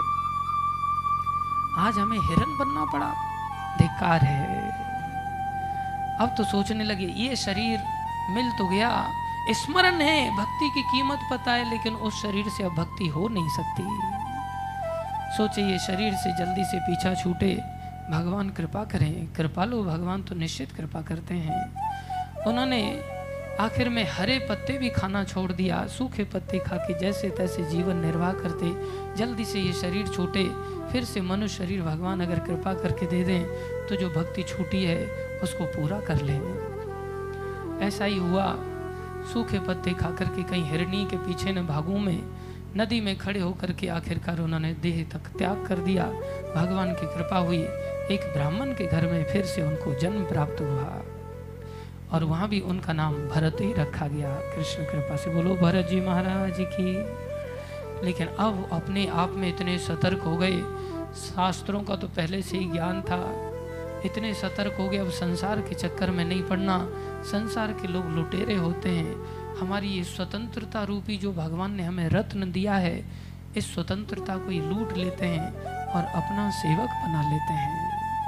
ये स्वतंत्रता रूपी इच्छा रूपी जो रत्न हमारे पास है, ये तो स्वेच्छा से भगवान की सेवा में समर्पित होने के लिए मिला है। क्या हुआ? पिताश्री स्कूल भेजे, बेटा पढ़ ले कुछ। मंत्र रटा रहे लेकिन कई महीने बीत गए जानबूझ करके उन्होंने मंत्र रटा ही नहीं। बोले, मेरे को कुछ आता ही नहीं। बोलते भी नहीं थे, गूँगे बन गए, बहरे भी बन गए, जानबूझ के जैसे सुनाई नहीं दे रहा। जानबूझ करके। लोग इनको जड़ कहने लगे और इनका नाम जड़ भरत पड़ गया। ये तो जड़ है। बोलो जड़ भरत जी महाराज की। इनकी पिताजी का देहांत हो गया। अब तो ये बड़ा आनंद अनुभव करने लगा। अच्छा हुआ, बंधन छूटा। सौतेली माँ थी इनको जली जलाई, जैसे तैसे रूखा सूखा कुछ भी खिचड़ी फिचड़ी खिला करके इनको पेट भरती थी। वो भी दुखी होकर के नहीं ग्रहण करते थे, प्रसन्नता के साथ उसको ही ग्रहण कर लेते थे, जो मिल जाए सब ठीक है। उनको पता था, मैं संसार में यहाँ कोई बढ़िया बासमती चावल, पुलाव आदि खाने के लिए थोड़ी आए भाई। पुलाव कचौड़ी तो हम खाने के लिए आए हैं, पास्ता हम खाने के लिए आए हैं, वो थोड़ी खाने के लिए पीछे पड़े थे। हमको एक दिन पास्ता, पुलाव, खिचड़ी वगैरह बढ़िया अगर स्टैंडर्ड ना मिले ना, एक ही दिन में शरीर पतला हो जाता देखो देखो, मैं कितना थक गया। क्यों क्यों क्यों थक गया भैया? चाउमिन नहीं मिला मेरे को इतने दिन से। पास्ता नहीं मिला मेरे को। मंचूरियन नहीं मिला मेरे को। पराठा नहीं मिला। पनीर नहीं मिला। सारा पनीर वही खा गया, देखो। हम तो बीमार हो जाते, थक जाते हैं। लेकिन वो बेचारे ब्रह्मभूत प्रसन्नात्मा न सोचती, न कांक्षती। वो प्रसन्न रहते थे, जो मिल जाए उसी को खा करके रहते थे। अब तो पिताजी जब चले गए, तब और जंगलों में विचरण करने लगे, आनंद से रहने लगे। कोई कोई इनको खेत की रखवाली के लिए लगा देता, वो भी करने लग जाते। लेकिन वो रखवाली दूसरे तरीके से करते। रखवाली में चिड़ियों को बुलाते। भगाने के बजाय बुलाते। खाओ री चिड़िया भर भर पेट खाओ री चिड़िया भर भर पेट। हरी की चिड़िया, हरी का ही खेत, हरी की चिड़िया, हरी का ही खेत। ये हरी का ही खेत है, हरी की चिड़िया, आ जाओ आ जाओ, खा लो, भर भर के खाओ। भजन करते रहते। हरे कृष्ण हरे कृष्ण कृष्ण कृष्ण, हरे हरे हरे राम हरे राम। राम राम, हरे हरे हरे कृष्ण हरे कृष्ण कृष्ण कृष्ण, हरे हरे हरे राम हरे राम राम राम, हरे हरे। स्वच्छंद रीति से भजन करते, घूमते रहते, भक्ति में निरंतर निरंतर भक्ति करते। एक दिन क्या हुआ? काली माता के भक्तों का एक गिरोह था, गैंग थी पूरी। उन लोगों ने काली माता को बलि देने के लिए किसी आदमी को पकड़ के लाए थे। वो आदमी मौका ताड़ करके भाग गया था बेचारा। अब बेचारे सब दुखी हो गए। अरे, काली माता को अब कहाँ से बलि लाएँ? किसको ला करके बलि के रूप में चढ़ाएँ? दुखी होकर के घूमने लगे जंगल में। जंगल में देखा तो ये अपना आनंद से झूम रहे, गा रहे। भजले राधे। जय श्री राधे। भजले राधे जय श्री राधे। भजले राधे जय श्री राधे। भजले राधे जय श्री राधे। अरे बोले राधे राधे क्या बोले? चल इधर आ पकड़ लिया इनको। देखा बड़ा हट्टा कट्टा बड़ा सुंदर शरीर। ऊपर से नीचे तक अंग देखे बड़े सुडौल, सुगठित शरीर। रस्सियों से बाँध लिया कहीं ये न भाग के चला जाए। अब इनको तो कोई चिंता ही नहीं रहती थी कि आनंद में, भगवत आनंद में डूबे रहते थे। चलो भाई, चलो, लेके चले गए। बिठाया अंदर ले जा करके बड़ा सुंदर सुंदर अलग अलग प्रकार के जलों से स्नान कराया, अभिषेक किया, वस्त्र आभूषण पहनाए, माला पहनाया। अब इनको माला से भी कोई ऐसी खुशी तो नहीं थी, लेकिन दुख भी नहीं था। ठीक है, पहनाओ है बड़े बढ़िया रसगुल्ला आदि खिलाई, खा गए आराम से। बढ़िया बात है।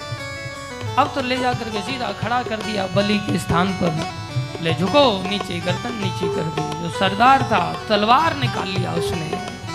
अभिमंत्रित तलवार होती है। एक ही प्रहार में बिल्कुल गर्दन को अलग करते हैं। आज भी कलकत्ता में जो कलकत्ते वाली काली है, उस पर भैंसों आदि की बलि दी जाती है। एक ही बार में वो भैंसे का गला काट देते हैं। अगर एक बार में नहीं कटा तो वो सोचते हैं कि बलि स्वीकार नहीं हुई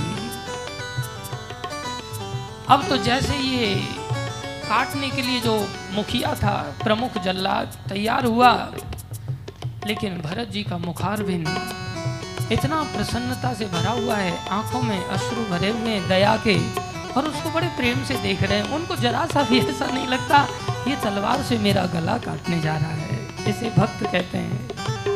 यम लब्ध्वा चापरम लाभम, न मन्यते अधिकम ततः। जो भक्त होता है भगवान का, वो संसार में भक्ति से बढ़कर कोई लाभ है ऐसा मानता ही नहीं।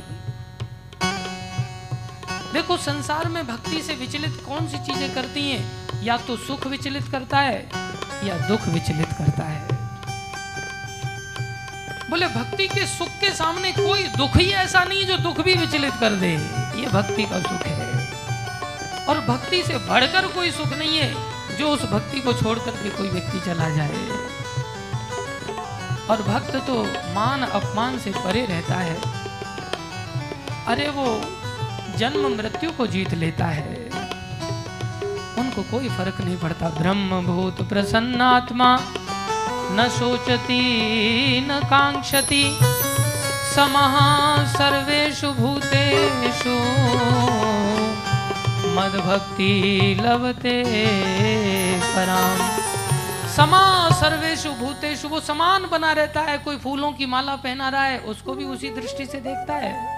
और कोई तलवार लेकर के मारने आ रहा है, उसको भी उसी दृष्टि से देखता है।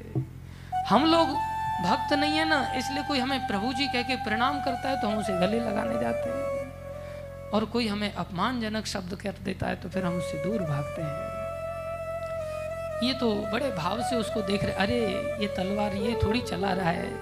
ये तलवार के रूप में भगवान ही तो है। ये सामने वाला जो व्यक्ति है जिसके हाथ में तलवार है, ये भी भगवान के अतिरिक्त और कौन है? उनको कोई अंतर ही नहीं पड़ रहा है। इतनी देर में काली माता जिनके विग्रह के सामने बलि चढ़ाई जा रही थी। काली माता की देह में अग्नि का दाह उत्पन्न हुआ। जैसी दाह उत्पन्न हुआ, मूर्ति को फाड़ करके काली माता हो गई और काली माता ने प्रकट होकर के खड़ग अपने ही उस भक्त के हाथ से छीन करके उसी का गला काट दिया। जितने भी अन्य उनके गैंग के लीडर थे, सब का गला काट काट करके अन्य घन भी प्रकट हो गए काली माता के। अब तो सब के सब एक दूसरे के साथ गेंद बच्ची का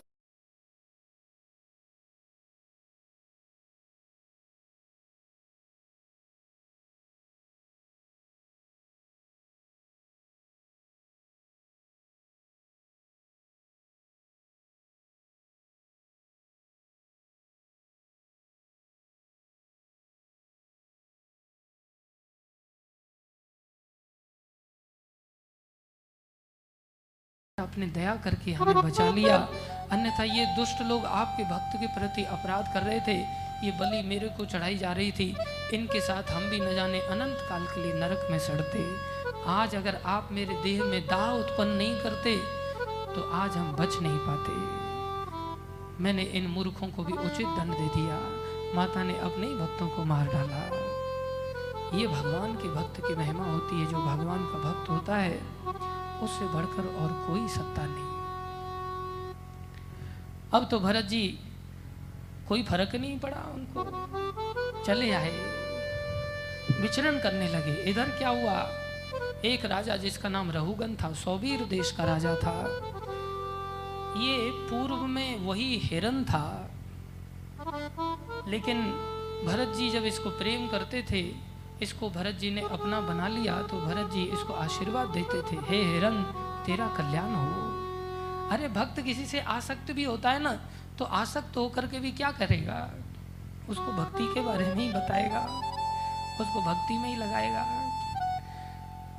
भक्त ये थोड़ी है कि किसी से आसक्त हो गया तो उसको दारू पिलाएगा ला करके आशीर्वाद देते, अरे तुम्हारा कल्याण हो, बस तुम कहाँ पशु योनि में आकर के फंस गए हो? उन्हीं के आशीर्वाद के प्रताप से देखो, भक्तों का आशीर्वाद अमोघ होता है। उन्हीं के प्रताप से ये हिरन राजा बन गया अगले जन्म में। और राजा बन गया, इसके अंदर जिज्ञासा जागृत हुई, क्योंकि आशीर्वाद की शक्ति थी। राजाओं के मन में कहाँ जिज्ञासा जागृत होती है? राजा पालकी पर चढ़ करके ज्ञान प्राप्त करने के लिए गंगा सागर की ओर जा रहा था, जहाँ कपिल मुनि का आश्रम है। कपिल भगवान को गुरु बना करके उनसे दीक्षा लेना चाहता था। इतनी देर में जब पालकी से जा रहा है, पालकी में एक कहार बीमार पड़ गया, जो पालकी ढोने वाले होते हैं। वो सोचे, अब पालकी कैसे ढोएँगे? ढूंढा। तो भरत जी मिल गए, जड़ भरत जी उठा कर, चल भाई इधर, बोले, चलो भैया। उनको कोई फ़र्क ही नहीं पड़ता था। मान सम्मान से परे थे वो। है ये नहीं? मैं पालकी ढोऊँगा? जानते हो मैं कौन था पहले? हम लोग होते तो अपना पिछले तीन जन्मों का सब वृत्तांत सुना देते, जिससे हमारा सम्मान हो। मैं भरत राजा था। ये राजा, सौबीर देश, ये सब छोटे छोटे राज्य थे मेरे अंतर्गत। ऐसा बोलने लग जाते लेकिन वो चल पड़े, लग गए पालकी के अंदर। पालकी ढो रहे हैं, सामने चीटी वगैरह, कोई जीव दिखाई देता है, उसको बचाने के चक्कर में लंबी ढंग भर देते लंबा पैर। जब लंबा पैर डालते हैं तो पालकी हिलने लगती है। राजा बोला, अरे, ठीक से नहीं चल सकते तुम लोग। इतनी देर में बाकी कहार बोले, महाराज, इसमें हमारी कोई गलती नहीं, जो नया कहार आया है ना, इसकी करतूत है राजा ने देखा अच्छा नया व्यक्ति है। राजा ऊपर से बोले, अरे, ठीक से चलो भाई, फिर भी उन पर कोई असर नहीं हुआ। फिर वो वैसे ही चल रहे हैं। फिर राजा बोला अच्छा ऐसा लगता है सारा बोझ तेरे ही ऊपर आ गया है। इसलिए तेरे पैर लड़खड़ा रहे हैं, तू ठीक से चल नहीं पा रहा है। क्यों? तू बहुत दुबला पतला है ना। थे तो वो हट्टे कट्टे लेकिन टोंट मार रहा है, ऊपर से व्यंग्य वचन बोल रहा है। जो व्यंग्य वचन बोलता है ना, वो असुर होता है। हम सब लोग टोंट मारने में माहिर होते हैं। बोले हाँ तू बहुत दुबला पतला है ना, तेरे कंधे पे ही सबका वज़न आ गया, बाकी तो कोई ढो ही नहीं रहा है कुछ, बाकी तो कुछ काम कर ही नहीं रहे हैं। तू ही सारा परिश्रम कर रहा है, बस बहुत पसीना भी आ रहा है तेरे को, क्योंकि धूप में चल रहा है ना, तू बहुत तेरे ऊपर छाँव तो बिल्कुल है ही नहीं, पालकी की। ऐसे व्यंग वचन बोल रहे हैं। खाता पीता तो कुछ है ही नहीं, लगता तू महीने से व्रत करके ही चल रहा है तो आज ही अचानक से कार बना करके तेरे को पालकी में लगा दिया गया है। अब तो फिर भी उन पर कोई असर नहीं हुआ, फिर भी उनकी वैसी ही चाल, जब वही चाल देखा राजा ने तो राजा क्रोधित हो गया। अरे धूर्त! जानता नहीं मैं राजा हूँ। राजा के अंदर यमराज का वास होता है। यमदंड की भांति तेरे को मृत्यु दंड दे सकता हूँ मैं। कोई तेरी रक्षा नहीं कर सकता। जब ऐसे धाड़ मारा सोचा अब चाल बदल जाएगी, लेकिन चाल फिर भी नहीं बदली। चाल फिर भी वैसे के वैसे ही है। बीच बीच में फिर लंबे पैर मारते हैं वो। और लंबे पैर मारते ही नीचे से बोल पड़े, अरे राजन, मैं कहाँ बोझ ढोता हूँ? मेरे ऊपर तो कोई बोझ है ही नहीं। और ना मैं दुबला हूँ, ना पतला हूँ। ये रास्ता कौन चलता है? कोई रास्ता नहीं। और तुम कह रहे हो, राजा हो मेरे बारे में कह रहे हो, मैं प्रजा हूँ नहीं भैया, मैं तो सोचता हूँ तुम में और मुझमें कोई अंतर ही नहीं। तुम भी वही आत्मा हो, मैं भी वही आत्मा इसलिए तुम कैसी बात कर रहे हो? और तुम मेरे को क्या दंड दे सकते हो? आज तुम राजा हो, कल मैं राजा था। कल चल करके जैसे मैं प्रजा बन गया, कल तुम भी प्रजा बन सकते हो। ये तो नोट है। जैसे नोट हाथ का एक जगह से दूसरी जगह चला जा गया, दूसरे से तीसरे के पास, तीसरे से चौथे के पास, एक जगह रुकता कहाँ है? ऐसी आत्मा हमेशा थोड़ी एक शरीर में रहने वाली। राजन, ये तो सब चलता हुआ जीवन है तो चलता रहता है। और ऐसी निर्भयता के साथ उपदेश दिया, राजा समझ गया है साधारण व्यक्ति नहीं है। कूद पड़ा पालकी से एकदम से। ज्ञान लेने तो जा ही रहा था, अहंकार जी तो था नहीं। कूद करके चरणों में गिर गया, प्रार्थना करने लगा, त्राय माम त्राय माम, क्षमा करो प्रभु। मुझे यमराज के दंड से भय नहीं मुझे इंद्र के वज्र से भय नहीं, मुझे भगवान शंकर के त्रिशूल से भय नहीं है, लेकिन मैं भक्तों के प्रति अपराध से भयभीत रहता हूँ। मुझे क्षमा कर दो। और आप हैं कौन, ये बताइए कृपा करके। आप दत्तात्रेय जी हैं, या आप अंगिरा ऋषि हैं? आप कौन हैं? आप कौन से मुनि? आप कपिल भगवान हैं? आप ऊपर से तो अवधूत जैसे एकदम कोई होश ही नहीं, ऐसे लग रहे हैं, लेकिन आप बड़े ज्ञानी लगते हैं। आपने जो बात बताई, ये संसार एक सपने जैसा है। ये क्या बात है? ये मैं समझ नहीं पा रहा हूँ। कैसे आप कह रहे कह रहे हैं कि संसार सपने की तरह? बोले, सपने के सुखों में डूबना नहीं चाहिए राजन। बोले, प्रभु, अगर पतीले को आग के ऊपर चढ़ाया जाता है, उसमें कोई भोजन पदार्थ पकाया जाता है तो आग के संपर्क में आकर के वो भोजन पकता है। वो पके हुए भोजन को हम खाते हैं खाते हैं, हमारी भूख मिटती है। आप कह रहे हैं, ये सब सपना है, ये सपना कहाँ ये तो हकीकत है। बोले, राजन, जैसे कोई व्यक्ति सपना देख रहा होता है, सपने में अगर उसके पीछे सांप भाग रहा होता है तो उसको वो सपना हकीकत लगता है या सपना लगता है?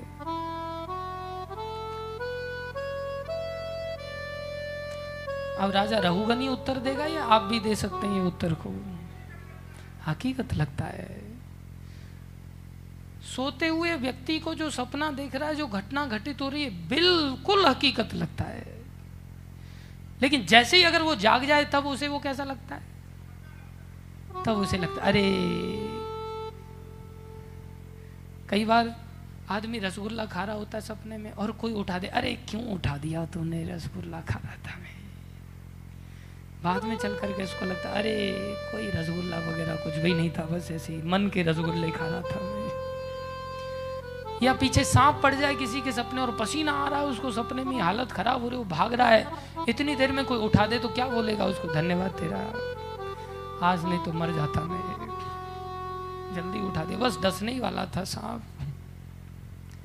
जो हम सपने में देखते हैं ना, वो सब वास्तव में हकीकत लगता है, लेकिन हकीकत होता कुछ नहीं। ऐसे ही ये संसार में हम जागते हुए जो सपना देख रहे हैं ना, ये सब सपना, ये सब गलियाँ, मकान, दुकान, हमारी नाते, रिश्तेदारी, जितने भी आदान प्रदान हमारे सब हो रहे हैं ना, जिसको लेके रात दिन हमारे दिमाग में रील घूमती रहती है और सपने की कंटिन्यूटी बनी रहती है, ये जिस दिन आँखें हमारी बंद हो जाएँगी, हमेशा के लिए गलियों के दरवाजे बंद, मकान के दरवाजे बंद, नाते, रिश्तेदार कभी हमारा ध्यान नहीं करेंगे, कभी फ़ोन नहीं लगाएँगे कभी पूछेंगे, नहीं, कहाँ चला गया? अरे, पकोड़े हम ही अकेले खा रहे हैं अभी। वो व्यक्ति तो है नहीं। वो हंस हंस के पकोड़े खाएँगे, आपको कभी याद नहीं करेंगे। वो सपना टूट गया। एक आँखें बंद करके सपना देखा जाता है, एक आँखें खोल करके सपना देखा जाता है। ये हमारा आँखें खोल के सपना देख रहे हैं। ये आँखें बंद होते ही सपना टूट जाएगा और जो आँखें बंद करके सपना देखते हैं, वो आँखें खुलते ही टूट जाता है। हैं ये दोनों सपने ही। फिर जागृत अवस्था कौन सी? है बोले, भक्ति भी तो सपना हो सकता है। बोले, नहीं, भक्ति का सपना तो कभी टूटता ही नहीं, क्योंकि वो तो शाश्वत जीवन है। इसलिए भक्ति के स्तर की जो क्रियाएँ हैं, वो शाश्वत हैं। वो सपना नहीं, वो वास्तविक जीवन है। वो जागा हुआ जीवन है। भरत जी के इन उपदेशों को स्वीकार करके राजा रघुगन ने उनको गुरु बना लिया, उनके शिष्य बन गए। जगा दिया, एक जागा हुआ जीवन है। जागा हुआ जीवन जीना चाहिए। उसके लिए ही हम आए हैं। जाग जाग, जीव, जड़, जो है जग जामिनी। जाग जाग, जीव, जड़ जग जामिनी। जाग जाग, जीव, जड़, जो है जग जामिनी। जाग जाग, जीव, जड़, जो है जग जामिनी। जाग रे जाग रे जाग रे जाग रे।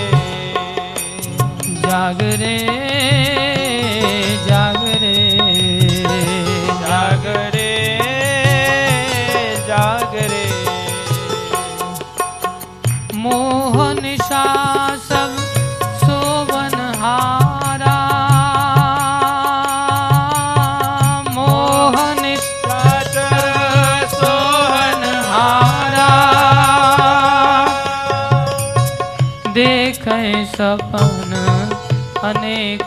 प्रकारा देख सपना अनेक प्रकारा देख सपन अनेक प्रकारा देख सपना अनेक प्रकारा जाग रे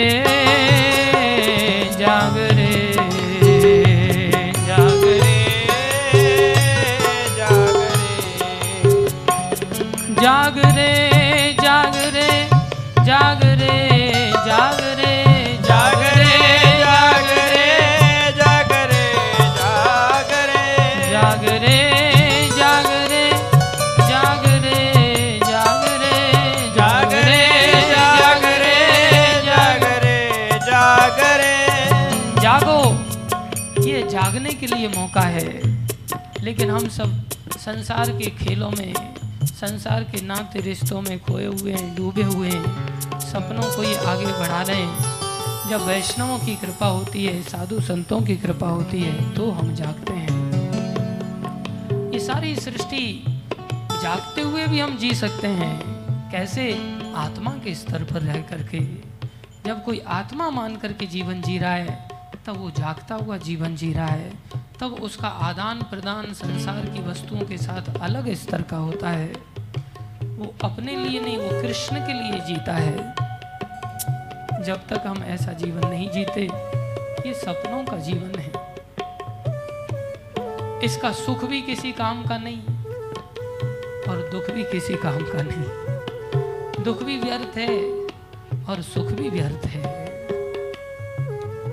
एक हमारा मित्र वो बेचारा ब्रेन हेमरेज हो गया था, उसको हॉस्पिटलाइज हुआ। सेमी कॉन्सियस अवस्था, सपने की अवस्था बीच की चेतना की होती है एक प्रकार से।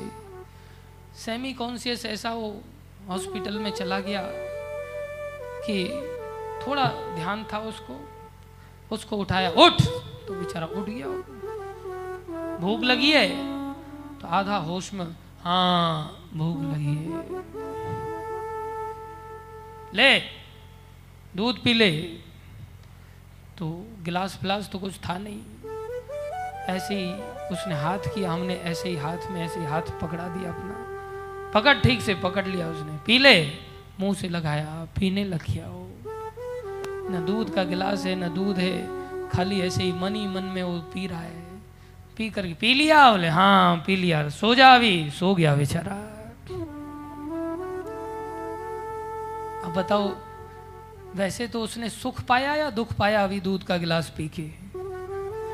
लेकिन ऐसे सुख पर आपको दया आएगी या आप खुशी अनुभव कर अच्छा हुआ दूध, बिना दूध के खर्चे के ही दूध का काम हो गया? क्या सोचेंगे, दया आएगी?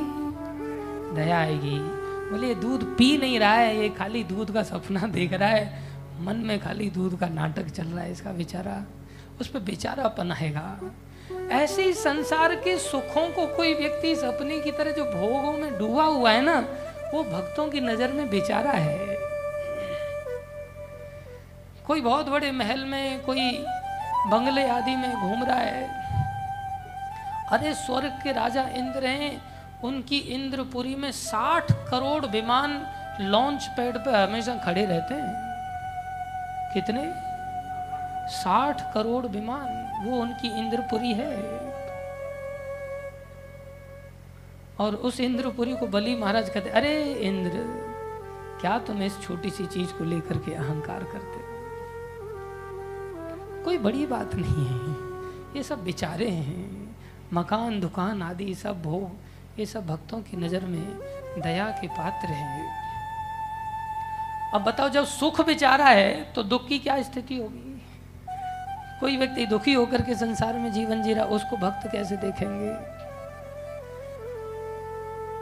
इसलिए इस संसार को भगवान ने पहले ही घोषित कर दिया माम उपेत्य पुनर्जन्म दुखालयम अशाश्वतम। अरे राजन, ये सारा संसार तो दुखों का घर है। तुम कितने भी खजाने भर लो, ये सब यहाँ से छोड़ के जाना पड़ेगा। जोड़ जोड़ भर लिए खजाने फिर भी तृष्णा अड़ी रही। जोड़ जोड़ भर लिए खजाने फिर भी तृष्णा अड़ी रहे। धरे रहे सब रंगले बंगले खाली बारा धरी रही। धरे रहे सब रंगले बंगले। काली बाधा धरी रही।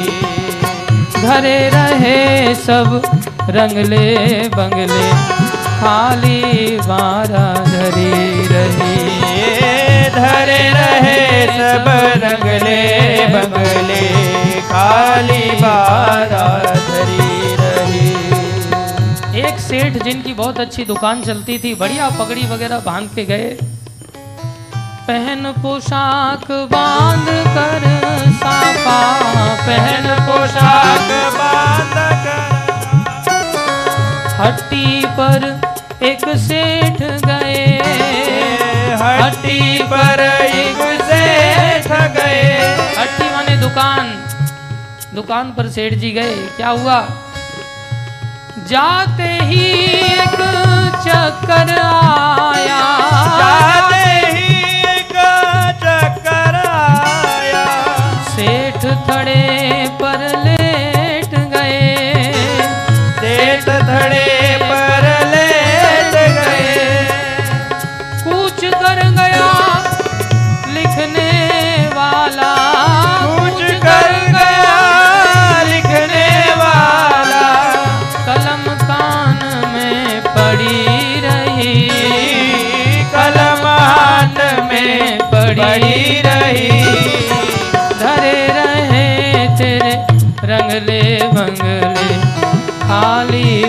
धरी रही। धरे रहे बंगले, काली बारा धरी रही। शीश महल पर एक स्त्री खड़ी श्रृंगार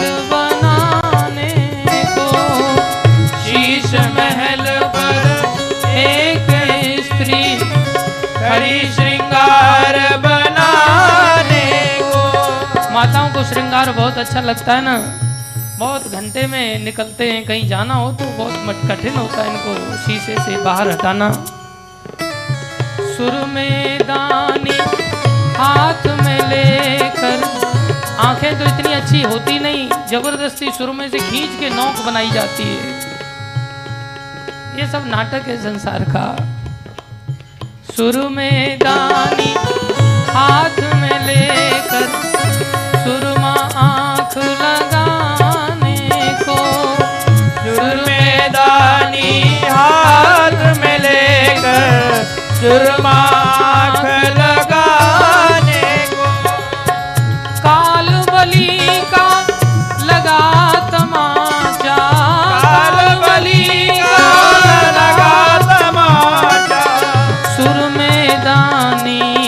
पड़ी रही। सुर में दानी धरी रही। धरे रहे सब रंगले बंगले खाली सारा धरी धरे रहे सब रंगले बंगले काली बारा धरी।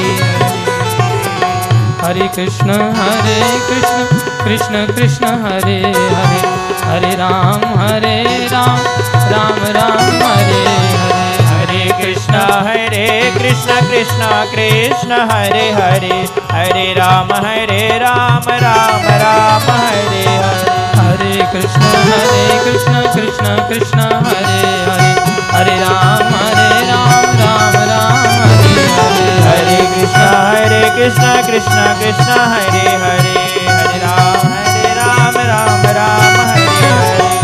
कृष्ण हरे कृष्ण कृष्ण कृष्ण हरे हरे।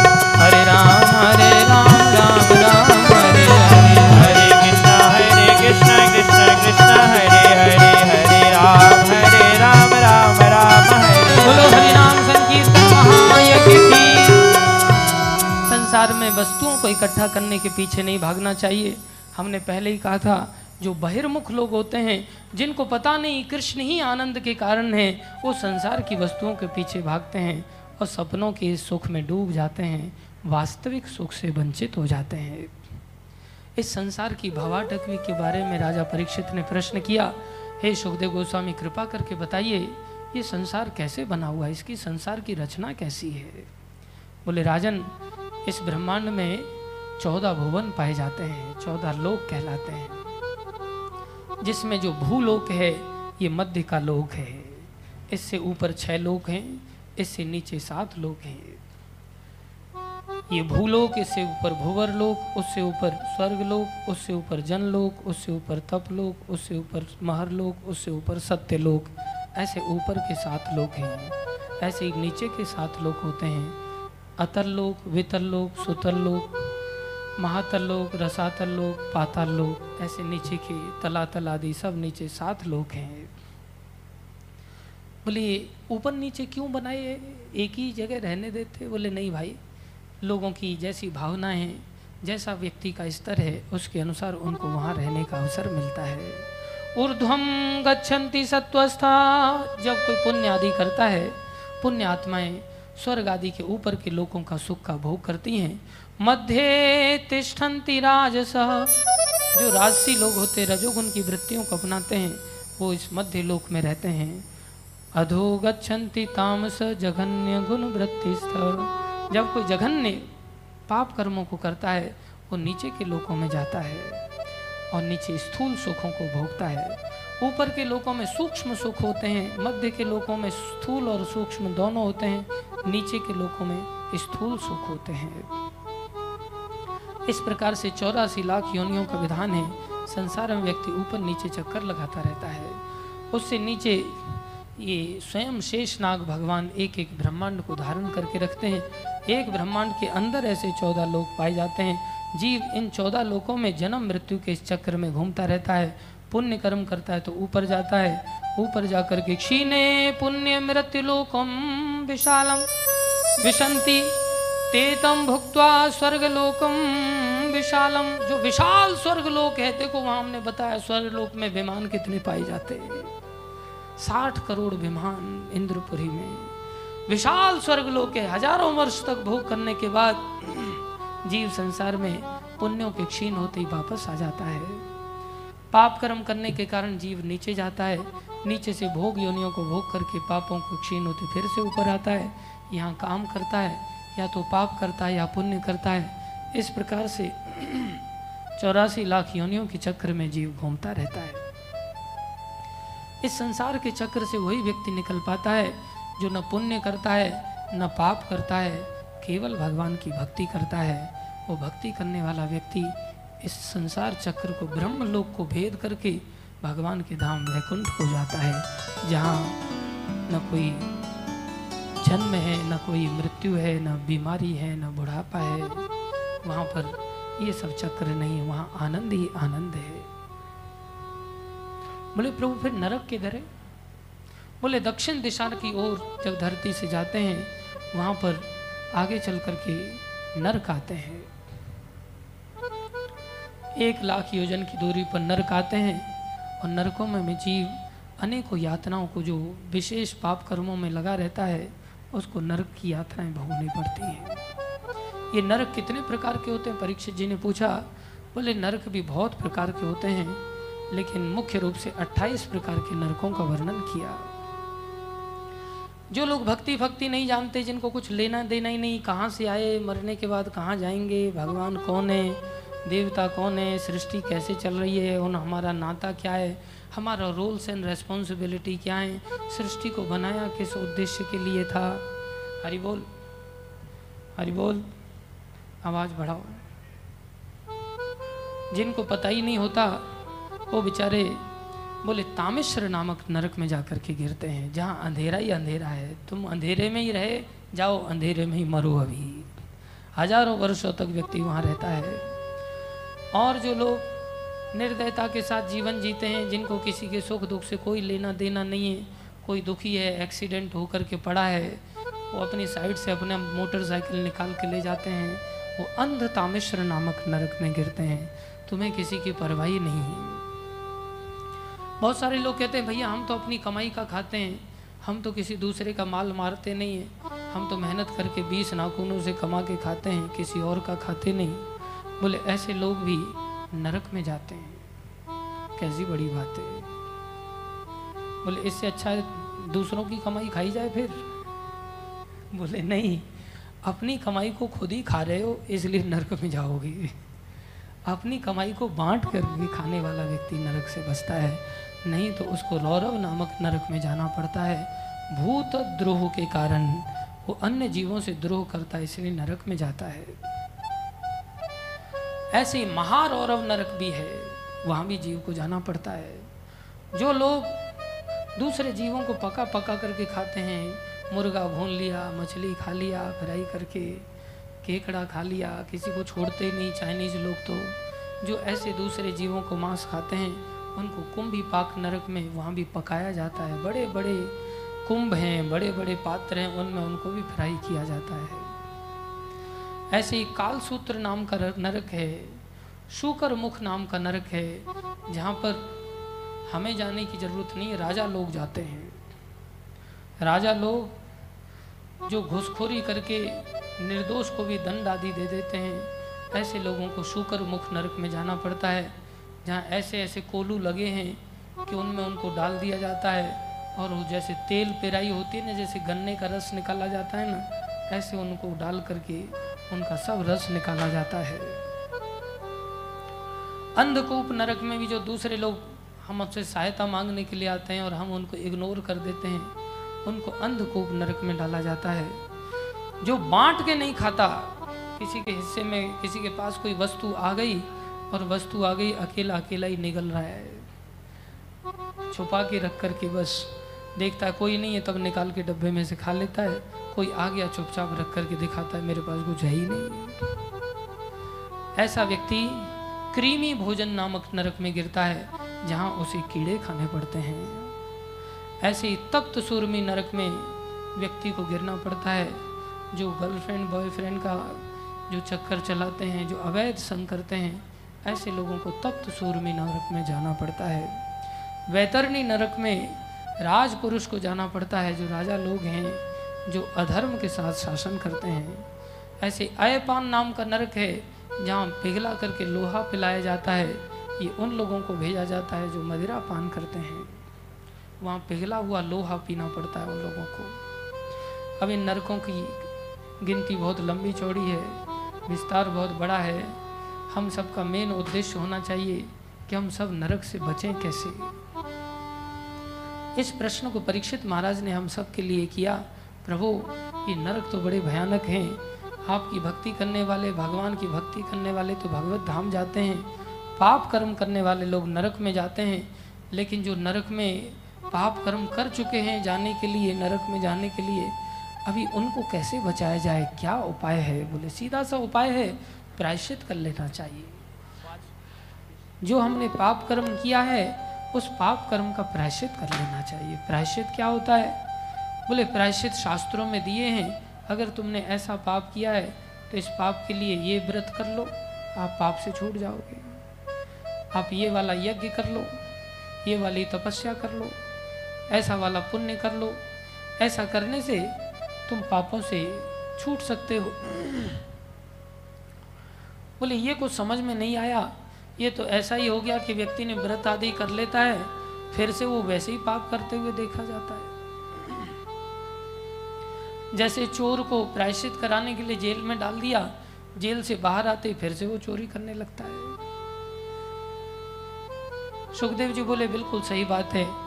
एक घड़े में उसका मुँह बंद करके अगर शराब रख करके अगर उसे गंगा जी के अंदर रख भी दिया जाए ना तो क्या वो घड़ा पवित्र हो जाएगा? सालों सालों तक उस घड़े को बंद करके, शराब के घड़े को गंगा जी में डाल दिया जाए तो सालों के बाद क्या वो पवित्र हो सकता है? कभी पवित्र नहीं हो सकता। ये सब तो ऐसे ही हैं, जैसे किसी गधे को बढ़िया कपड़े वपड़े पहना करके और बढ़िया सुंदर श्रृंगार करा दिया जाए, लेकिन है वो गधा। क्या वो शोभा देगा? अरे उसके गधे की वृत्ति को पहले हटाया जाए। ये तो ऐसे ही हुआ, जैसे किसी गाँव में घटना घटी, किसी गाँव में एक ही कुआ था जिससे सब लोग अपना पानी पीते थे, उस गाँव में अचानक से एक कुत्ता गिर के मर गया। अब ब्राह्मणों के पास गए गाँव वाले, भैया, ऐसे ऐसे कुत्ता गिर गया, अब कैसे पानी पिए, क्या करें? एक काम करो भाई, यज्ञ कर लो, पवित्रता के लिए यज्ञ कर लो। ब्राह्मणों के कहने पर यज्ञ हुआ। यज्ञ बड़ा धूमधाम से हुआ, बड़ा खर्चा पानी हुआ, भंडारा हुआ, सब लोगों ने खाया। अब सब खुश हो गए, भाई, अब कुएँ का पानी यूज़ कर सकते हैं। कुएँ से पानी निकाला तो पानी में से दुर्गंध आने लगी।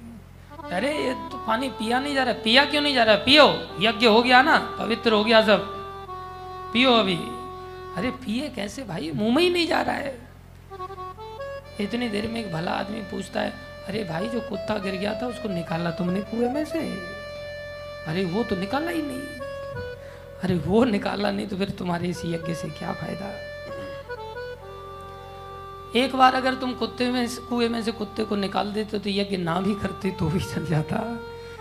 लेकिन अब फ़ायदा क्या? चलो जाकर के कुत्ते को निकालो। कुत्ते को निकाला तब जाकर के। ऐसे ही संसार में व्यक्ति पाप कर्म कर रहा है। अंदर उसकी पाप की वासना भी गई नहीं, वासना भरी पड़ी है। उसको प्रायश्चित बचा नहीं सकता। प्रायश्चित तो कई तरह के हैं। तपसा, ब्रह्मचर्येन, शमेन, दमेन च, त्यागेन सत्य शौचाभ्याम यमेन, नियमेन च। ऐसे नौ प्रकार के कार्य हैं, जिनसे हमारे पाप कटते हैं। तपस्या करने से पाप कटते हैं। ब्रह्मचर्य का व्रत करने से पाप कटते तपसा ब्रह्मचर्य समेन समन करने से आपको किसी ने गाली दिया, आपने सहन कर लिया। आपको कहा, कुत्ता, अबे कुत्ते हो तुम। आपने कहा हाँ भैया, न जाने कितने जन्मों से कुत्ता बन करके इस बार मौका मिला है, मनुष्य शरीर मिला है। अब कुछ उपाय बता दो कि कुत्ता बनने से बच जाएँ, दोबारा संसार में जाने से बच जाएँ। कुछ ऐसा उपाय बता दो। आप कहोगे, मेरे को कुत्ता, तू कुत्ता, तेरा बाप कुत्ता, माँ कुत्ता, खानदान कुत्ता, हम उल्टा ही लंबी लिस्ट तैयार कर देते शमन नहीं कर पाए, मन को नहीं रोक पाए, मन को रोक करके, स्वीकार करके, सहन कर लिया, इतने से ही पाप कट जाते। देखो, पाप काटने का कितना बढ़िया उपाय है। लेकिन हमें तो अकल ही नहीं है ना। दमेन कोई इंद्रियों का दमन करता है। सामने वस्तु आ गई। गपाक से एकदम मुँह में डाल लिया, फटाक से भोग लगाए, नहीं लगाए, कुछ परवाही नहीं किया। अरे थोड़ा देखो, पूछो, भोग लगाए, खाने लायक है, नहीं है, खाने लायक? इंद्रियों का दमन करने से भी पाप करते। समय न, दमे न त्यागे न, सत्य शौचाभ्याम त्याग करने से पाप करता है। सत्य का आचरण करने से पाप करता है। शौच माने पवित्रता रखने से, अंदर की पवित्रता, बाहर की पवित्रता। इसको रखने से भी पाप खत्म होते हैं। यम कुछ डूज हैं, भाई, इतने बजे उठना है। नियम कुछ डॉन्ट्स हैं जीवन के लिए। कुछ करने लिए के लिए काम है, कुछ नहीं करने वाले काम हैं। इनको करने से भी पाप करते हैं। लेकिन ये ऐसे ही हैं कि जिनको अंदर डाल करके, किसी घड़े को ऊपर से बंद करके गंगा जी में डाल दिया आपने। इतने पाप नहीं करते इन नौ कार्यों से, जिससे कि उनके अंदर के घड़े की शराब निकल जाए। बाहर बाहर से तो नष्ट हो जाते हैं, लेकिन वासना का नाश नहीं होता। इसलिए लोग ब्रह्मचर्य का बहुत अहंकार करते हैं, तपस्या का बहुत अहंकार करते हैं, यम नियमों का बहुत अहंकार करते हैं। ये सब अहंकार से और बीमारियाँ कई बार लग जाती हैं। परीक्षित महाराज पूछे, फिर ऐसा कोई उपाय बताओ, नहीं तो हाथी स्नान जैसा हो गया हाथी स्नान करके आया, बाहर आया, सूंड में रेत भरा और फिर से अपने ऊपर डाल लिया। क्या फ़ायदा ऐसे स्नान से? कोई ऐसा उपाय नहीं जो समूल से नाश बोले, एक उपाय है, जबकि यही कठिन है करना भाई। बोले, कोई और सरल उपाय और श्रेष्ठ उपाय? बोले, सरल भी है और श्रेष्ठ भी है। के चित केवलया भक्त्या। केवल भक्ति करो बस। भक्ति से ही सारे पाप खत्म हो जाते हैं। समूल नाश हो जाता है भक्ति से। भक्ति कौन सी? नवदा भक्ति। भजनेर मध्य श्रेष्ठ नवविधा भक्ति। कृष्ण प्रेम, कृष्ण दीते, धरे महाशक्ति। और देखो, भजन में भी कौन सा भजन, कौन सी भक्ति बोले सीधी सी सरल बात है। तार मध्य सर्वश्रेष्ठ नाम संकीर्तन। निरपराधे लैले नाम, पाए प्रेम धन उनमें भी सबसे श्रेष्ठ नाम संकीर्तन हमें भरोसा नहीं है। नहीं तो भाई खाली नाम जपो, कीर्तन करो, रात दिन नाम को आधार बना ले।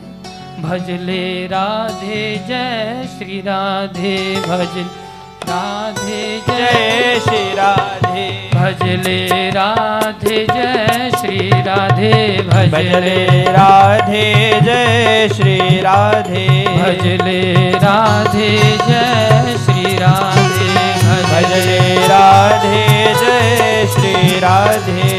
करुणा प्रेम दया मई राधे। करुणा प्रेम दया माई राधे। करुणा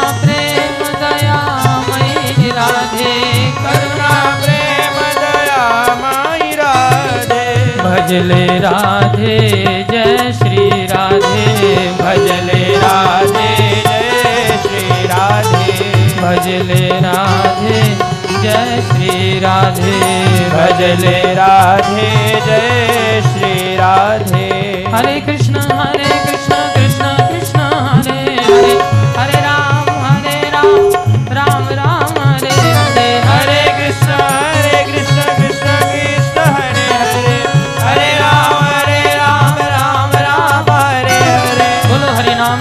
नाम संकीर्तन महायज्ञ की। हरे कृष्ण महामंत्र की। बैठो बैठो, सब लोग बैठ बोले, इतना प्रभाव है नाम संकीर्तन का।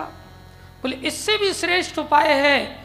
क्या उपाय है? बोले, कोई वैष्णव के चरणों का रज का अभिषेक कर लो। भगवान के भक्तों की सेवा कर लो। भक्त सेवा परम सिद्धि भक्त सेवा परम सिद्धि। भक्त सेवा परम सिद्धि। भक्त सेवा परम सिद्धि। प्रेम लतिकार मूल प्रेम लतिकार मूल। प्रेम लतिकार मूल। प्रेम लतिकर मूल। शुद्ध भगत चरण रेणु शुद्ध भक्त चरण रेणु। शुद्ध भगत चरण रेणु। भजन अनुकूला। भजन अनुकूला। भगत सेवा परम सिद्धि भगत सेवा। परम सिद्धि। भगत सेवा परम सिद्धि।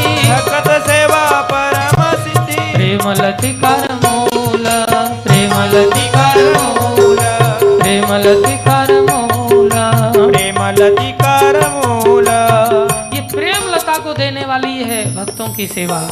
अगर ऐसा महापुरुष कहीं मिल जाए, जो टॉर्च से भी ढूँढने पर आसान नहीं होता, कैसा महापुरुष जो भगवान को ही सब कुछ मानता है? ऐसे महापुरुष नहीं जो नोट को सब कुछ मानते हैं। नहीं। बहुनाम अन्ते ज्ञानवान माँ प्रपद्यते सर्वमिति महात्मा सुदुर्लभ। ऐसा महात्मा भाई दुर्लभ नहीं, सुदुर्लभ है। लेकिन असंभव नहीं है, हैं अभी भी महात्मा लोग। प्रभुपा जी ऐसे ही महात्मा है। पूर्व में भी जो महात्मा हो गए ना, उनकी भी शरण ले सकते हैं हम, कैसी बढ़िया बात है। कैसे पूर्व में महात्मा तो दिखाई नहीं दे रहे?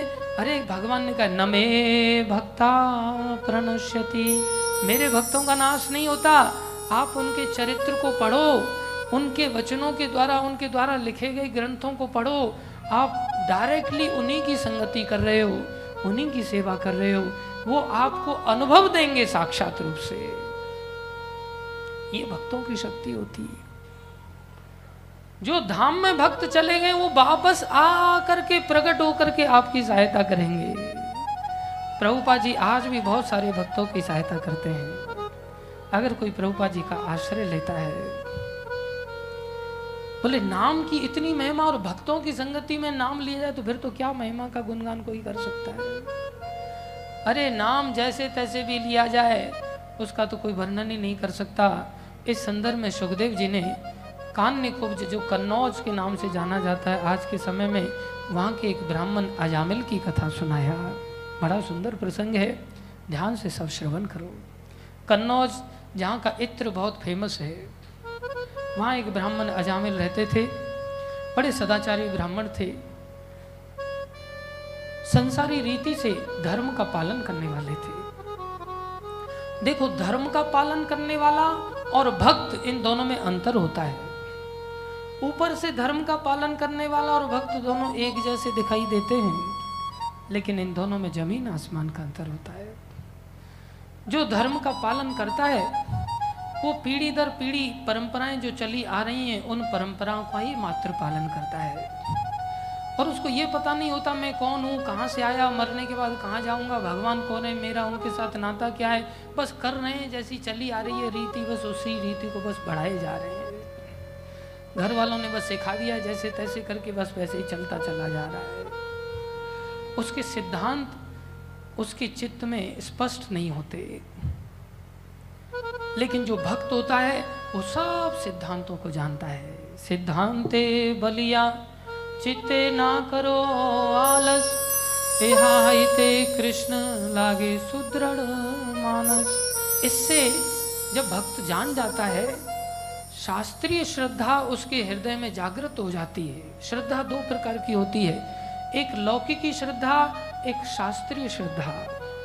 लौकिकी श्रद्धा देखा देगी। अच्छा ये माला जप रहा तो हम भी माला जपने लग गए। इसने प्रणाम करते समय ऐसे ऐसे किया तो हम भी ऐसे ऐसे करने लग गए। इसने प्रणाम करते समय पीछे हाथ बाँध लिए तो हमने भी हाथ बाँध लिए। इसने प्रणाम ऐसे राम राम साहब, बस ऐसे कर दिया तो हमने भी वही स्टाइल अपना लिए देखा देखी सब परिक्रमा के लिए जा रहे हैं तो हम भी जा रहे हैं। कोई नहीं जा रहा है तो हम क्यों जाएँ? इसे लौकिक श्रद्धा कहते हैं। देखा देखी वाला भजन, देखा देखी वाले धार्मिक कार्य करना। इसने भागवत कथा कराया तो हम भी कराते ये नहीं करा रहा है तो हम क्यों कराए? इसने 20 लाख वाले से कराई तो हम भी 20 लाख वाले को बुलाएँगे, नहीं तो हमारी इज़्ज़त कम रह जाएगी। देखा देखी समाज में इस प्रकार की वृत्तियों को अपनाना। बोलिए, धार्मिक व्यक्ति होता है। भक्त उसको कहते हैं, जो सब चीज़ों को जानता है, मेरा भगवान के साथ नाता है। मेरा कर्तव्य है, मेरा प्रेम है उनके प्रति, इसके चलते मुझे उनकी सेवा करनी चाहिए। ऐसे वो सेवा करता है, वो भक्त होता है, जो परंपरा से गुरु का आश्रय लेकर के हर चीज़ को समझता है। अजामिल धार्मिक था। ऊपर से सब एक ही जैसे काम करते दिखाई देते उल्टा धार्मिक व्यक्ति ज़्यादा निष्ठावान दिखाई देता है। वो एक बार भी महादेव जी पर जल चढ़ाना चूकेगा नहीं। लेकिन उसको समझ ही नहीं होती। जैसे बिहार में आपके महादेव जी हैं, बैजनाथ धाम जिनका धाम है, उनका नाम ये कैसे पड़ा पता है वहाँ पर लोग जल चढ़ाते थे, आ करके जंगल में भगवान का वास था। दूर से पानी से ला करके जल चढ़ाते थे बेल पत्र चढ़ाते, पुष्प चढ़ाते। एक बेचारा गंवार, जिसका नाम बैजू था, वो डंडा लेकर के अपना गाय भैंस चराता था वहाँ। वो पहुँच गया, बोले, ये सब क्या करते बोले, इनको चढ़ाया जाता है, भगवान है, प्रसन्न होते हैं। कुछ भी चढ़ाओ, जिसकी जैसी भावना है उसके अनुसार। अब उसने ज़्यादा तो परामर्श किया नहीं, वो सोच रहा, कुछ भी चढ़ाओ, जिसकी जैसी भावना दूर से इतना पानी कौन लाएगा? उससे अच्छा मेरे पास ये डंडा है, रोज इन्हीं को पाँच डंडे चढ़ा दिया करूँगा, लगा करके इनको। नियम से चढ़ाना चाहिए, जो भी चढ़ाना चाहिए। अब रोज जाता, पाँच डंडे मार देता ठाकुर जी को। अब ऐसे नियम से चढ़ाया कि एक दिन बड़ी सुंदर बरसात हुई। नदी में बाढ़ आ गई, नदी पार करके जाना पड़ा। जैसे तैसे करके फिर भी वो चिंता थी, भाई, नियम टूट जाएगा, बाकी तो कोई नहीं पहुँचा। वो पहुँच गया। जाते ही पाँच डंडे लगाए। और महादेव जी प्रकट हो गए। बोलो, शंकर भगवान की। बोले, भैया, हम तुम्हारे ऊपर बड़े प्रसन्न हैं। अब वो सोच में बड़ी अच्छा ये प्रकट भी हो जाते हैं। मांगो, वरदान मांगो। अब वो सोच रहा है, क्या वरदान मांगो? अच्छा एक काम करो, आपके नाम से पहले मेरा नाम जुड़ जाना चाहिए। ठीक है, तेरा नाम जुड़ जाएगा। तब से उस भगवान का नाम बैजनाथ धाम पड़ गया। अब उसको अपने नाम को जुड़वा करके क्या मिला? उसको समझ होती तो भगवान की भक्ति मांग करके भगवान के धाम को जाता। है वो तो महादेव जी ने फिर भी उसके ऊपर कृपा किया, लेकिन हम बिना समझ के जो आराधना करते हैं, वो धार्मिक क्रिया होती है। अजामिल ऐसा ही था। पिताश्री की परिवार आदि में बड़ा सज्जन व्यक्ति के रूप में जाना जाता था सबकी नज़र में। गया समिधा आदि लेने के लिए पुष्प आदि लेने के लिए, धार्मिक क्रियाओं के लिए, वहाँ उसने, देखो, सब चीज़ें हम संगति से ही सीखते हैं। जब गंदी संगति में आते तो गंदी चीज़ें सीखते हैं, अच्छी संगति में आते अच्छी चीज़ें सीख जाते पेट में से कोई कुछ सीख के नहीं आता। संसार की संगति से ही सब चीज़ें सीखते हैं। वहाँ उसने सानिध्य पाया, वेश्या का, जो एक मदांध जो मदिरा पान करके व्यक्ति था, विषयी व्यक्ति था, उसके साथ भोग क्रिया में लगी हुई थी। भोगियों की क्रिया भी बड़ी विचित्र होती हैं। उसको डूबा हुआ देख करके इसको लगा कि अरे, इसमें तो बड़ा आनंद है। संसार में लोग पार्क में लड़के लड़कियों को देखते हैं, सोचते अरे, हमारे पास लड़की नहीं देखो, ये घुमा रहा है, कितना आनंद में जी रहा है। वो सोचता है, मेरे जीवन का जैसे बहुत बड़ा घाटा हो गया। घाटा नहीं, दंड से बच रहे हो तुम। आखिर में उसने उसी वेश्या से आसक्ति उत्पन्न कर लिया और अपनी सुंदर पत्नी का त्याग करके उसी के साथ विहार करने लग गया। समय किसी की प्रतीक्षा नहीं करता, समय बीतता चला गया। महादुराचारी बन गया। कहाँ ब्राह्मण था? दुराचार की पराकाष्ठा उसके जीवन में आ गई। मांसाहार, मदिरापान, सब नियमों को तोड़ करके जीवन जीने लगा। अब तो उम्र बढ़ती चली गई। अस्सी साल की अवस्था तक पहुँच गया। दस संतानें पैदा की उसने उस वेश्या से। आखिरी संतान जब उसके गर्भ में आई, उसी समय दैव इच्छा से आचार्य कहते हैं, पूर्व जन्म में ये भक्त था, लेकिन एक भक्त के प्रति इसने अपराध कर दिया था, इसके चलते ये वेश्यागामी बना।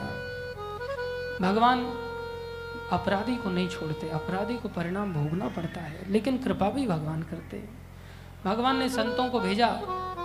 संत लोग गए कन्नौज में। पूछा, अरे, यहाँ कोई धार्मिक व्यक्ति है जिसके यहाँ हम अपनी रात गुजार लें? थोड़ी हरी चर्चा कर लें। किसी ने मज़ाक कर दिया, जाओ गाँव के दूसरे कॉर्नर पर, वहाँ पर एक अजामिल नाम का महात्मा रहता है। चला गया सब समूह संतों का। दरवाज़ा खटखटाया, अंदर से वेश्या ने दरवाज़ा खोला। अजामिल जी तो शिकार खेलने गए थे। दरवाज़ा खोलते ही वेश्या ने संतों के दर्शन की उसकी वृत्ति बदल गई। संत दरसते पातक डरे। भक्तों के दर्शन से जीव पवित्र हो जाता है। दर्शन करते महात्मा जी हैं अजामिल वो समझ गई इनके साथ किसी ने उपहास किया है। बोले, महात्मा तो नहीं है यहाँ। आप हमारे यहाँ विश्राम कीजिए, भोजन ग्रहण कीजिए। बोले हाँ हम इसीलिए आए हैं। हम स्नान आदि करके आते हैं। आप भोजन व्यवस्था करो। चले गए वो। इधर वेश्या को एहसास हुआ, अरे, हम तो वेश्या हैं, हमने इनको झूठ बोला। इनको भी पता तो चली गया होगा, बाद में चल के कहीं शाप न दे दें। इससे अच्छा जा कर के स्पष्ट कर देना चाहिए बात को। दौड़ करके पीछे से गई जा कर के बताया, महात्मा जी, क्षमा करो, आपके साथ धोखा हुआ है। वास्तव में अजामिल कोई महात्मा नहीं है, महादुराचारी है और हम तो वेश्या हैं। अब आप हमारे ऊपर भोजन की तो कृपा करोगे नहीं, ग्रहण करने की। बोले, नहीं देवी, अब हम भोजन आप ही के यहाँ करेंगे। आपने अपने दोस्त को स्वीकार किया है। हम पहचान तो गए थे कि महात्मा वगैरह तो यहाँ कोई नहीं है। अंदर सब गंद खाना बना हुआ है घर उनका। आप जाओ, तैयारी करो। इधर अजामिल को थोड़ा समझाया उसने। देखो, महात्मा लोग आ रहे हैं। आप उनको प्रणाम करना। समझ में आ गया ना? बोले हाँ। बोले, क्या करोगे? बोले, जाते ही कहूँगा, चलो मेरे को प्रणाम करो। तो समझ गई, इसको तो दिमाग में घुसने वाला है नहीं। एक काम करना, तुम बैठे रहना, बस साइड में कुछ नहीं करना। अब तो महात्मा लोग आ गए। महात्माओं को उसने बड़े प्रेम से भोजन, परोसा, भोजन खाते रहे। महात्मा बोले, भैया, कुछ दक्षिणा भी दो दक्षिणा बहुत ज़रूरी होती है। भगवान कहते तीन काम कभी भी व्यक्ति को छोड़ने नहीं चाहिए। प्रत्येक व्यक्ति को दान देना नहीं छोड़ना चाहिए। प्रतिदिन दान नित्य क्रिया के रूप में व्यक्ति को करना चाहिए। प्रतिदिन व्यक्ति को यज्ञ करना चाहिए। प्रतिदिन व्यक्ति को तपस्या करना चाहिए। ये तीन काम हर हालत में करने चाहिए। आप सोचो, हमारे पास पैसा नहीं तो कौन कह रहा है, आप दस लाख दान में दो। आप सवा रुपया दान में देना चालू कर दो। दान देना बहुत ज़रूरी है। कुछ क्रियाओं के पश्चात तो हर हालत में दान देना चाहिए। आपके घर पे अगर कोई भक्त आए हैं और भक्त वापस जा रहे हैं और अगर रोज भी वो आए तो रोज आपको कुछ ना कुछ दक्षिणा देनी चाहिए। ये गृहस्थ व्यक्ति का धर्म है। हाँ वो कह रहे हैं कि भाई दस हज़ार पहले दिन दिए थे, दूसरे हज़ार दूसरे दिन हज़ार ही रह गए। तो फिर ऐसा कह रहे हैं तो भक्त नहीं है। भक्त तो बड़े प्रेम से जो दोगे, ले लेंगे। भक्तों ने बोला, भैया, दक्षिणा दो, भोजन तो करवा दिया तुमने। बोले, दक्षिणा? दिमाग खराब हो गया। दक्षिणा लेने का काम है मेरा। लूटता हूँ मैं लोगों को। मेरे से तुम दक्षिणा मांग रहे हो। बोले, ऐसी कुछ दक्षिणा दे दो जिसमें पैसा ढेला खर्च ना हो। बोले, ऐसी भी कोई दक्षिणा होती बोले हाँ होती है। क्या दक्षिणा है? बोले, हमारा एक कहना मान लो। बोले, क्या? बोले, हम देख रहे हैं तुम्हारी पत्नी गर्भवती है। आने वाले समय में तुम्हारी संतान का नाम नारायण रख देना। बस इतनी सी दक्षिणा। ये तो बहुत बढ़िया बात है। ये काम तो मैं अभी से कर देता हूँ। तभी से उसने नारायण की माँ नाम रख दिया। नारायण की माँ, चलो इधर करो। नारायण की माँ, चलो ये काम करो, वो काम करो। अब तो नारायण की माँ के साथ ही संबोधन करता।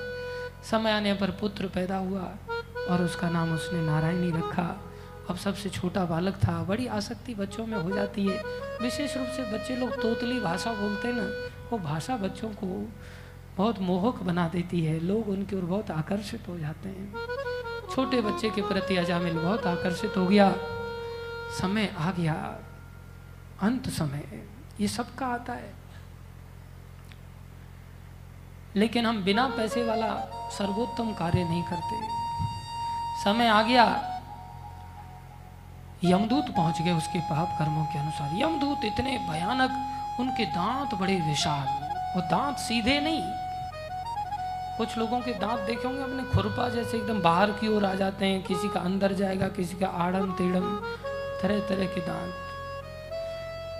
कुछ लोग तो ज़बरदस्ती उसको डेंटिस्ट के पास वायर फायर से बाँध करके एकदम कहीं ज़्यादा बाहर न चला जाए, नहीं तो लोग सीधा यमदूत कहने लगेंगे, उसको रोकने का प्रयास करते ऐसे भयानक उनकी आँखें इतनी भयानक, उनके बाल जो रोम खड़े थे ना, रोम रोम उनके ऐसे लग रहे थे जैसे लोहे की कील खड़ी है।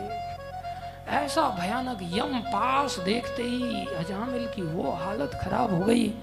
अजामिल घबरा गया एकदम से। कई बार मौत आती है ना तो लोग मलमूत्र का त्याग करते हैं। हमने अपने गाँव में लोगों को मरते हुए देखा। अरे भाला मार दिया मार दिया मार दिया, ऐसे ज़िंदा है और उसको बोला, भाला मार दिया। अरे मेरी बाह काट दिया तलवार से इसने। ऐसे वो चिल्ला रहा था एक व्यक्ति, हम छोटे से थे। हमने दृश्य देखा। अंत समय में यमदूत देखने पड़ते हैं जब हम भगवान का भजन नहीं करते।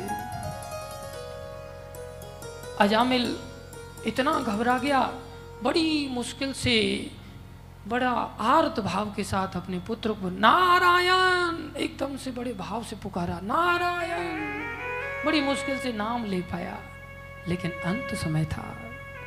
अंत समय में तो भगवान के पार्षद जब देखते हैं कि हाँ ये व्यक्ति हमारे भगवान का नाम ले रहा है, एकदम से पार्षद लोग प्रकट हो जाते हैं। पार्षद प्रकट हो गए। चार एकदम सूर्य के समान तेजस्वी पार्षद प्रकट हो गए। अब कहाँ ये यमदूत बड़े भयानक सकल सूरत में। और कहा ये विष्णु पार्षद एकदम पीताम्बर मुकुट, किरीट, कुंडल आदि कौंधनी आदि के साथ शंख चक्र, गदा, पद्म के साथ बड़ा तेज निकल रहा है।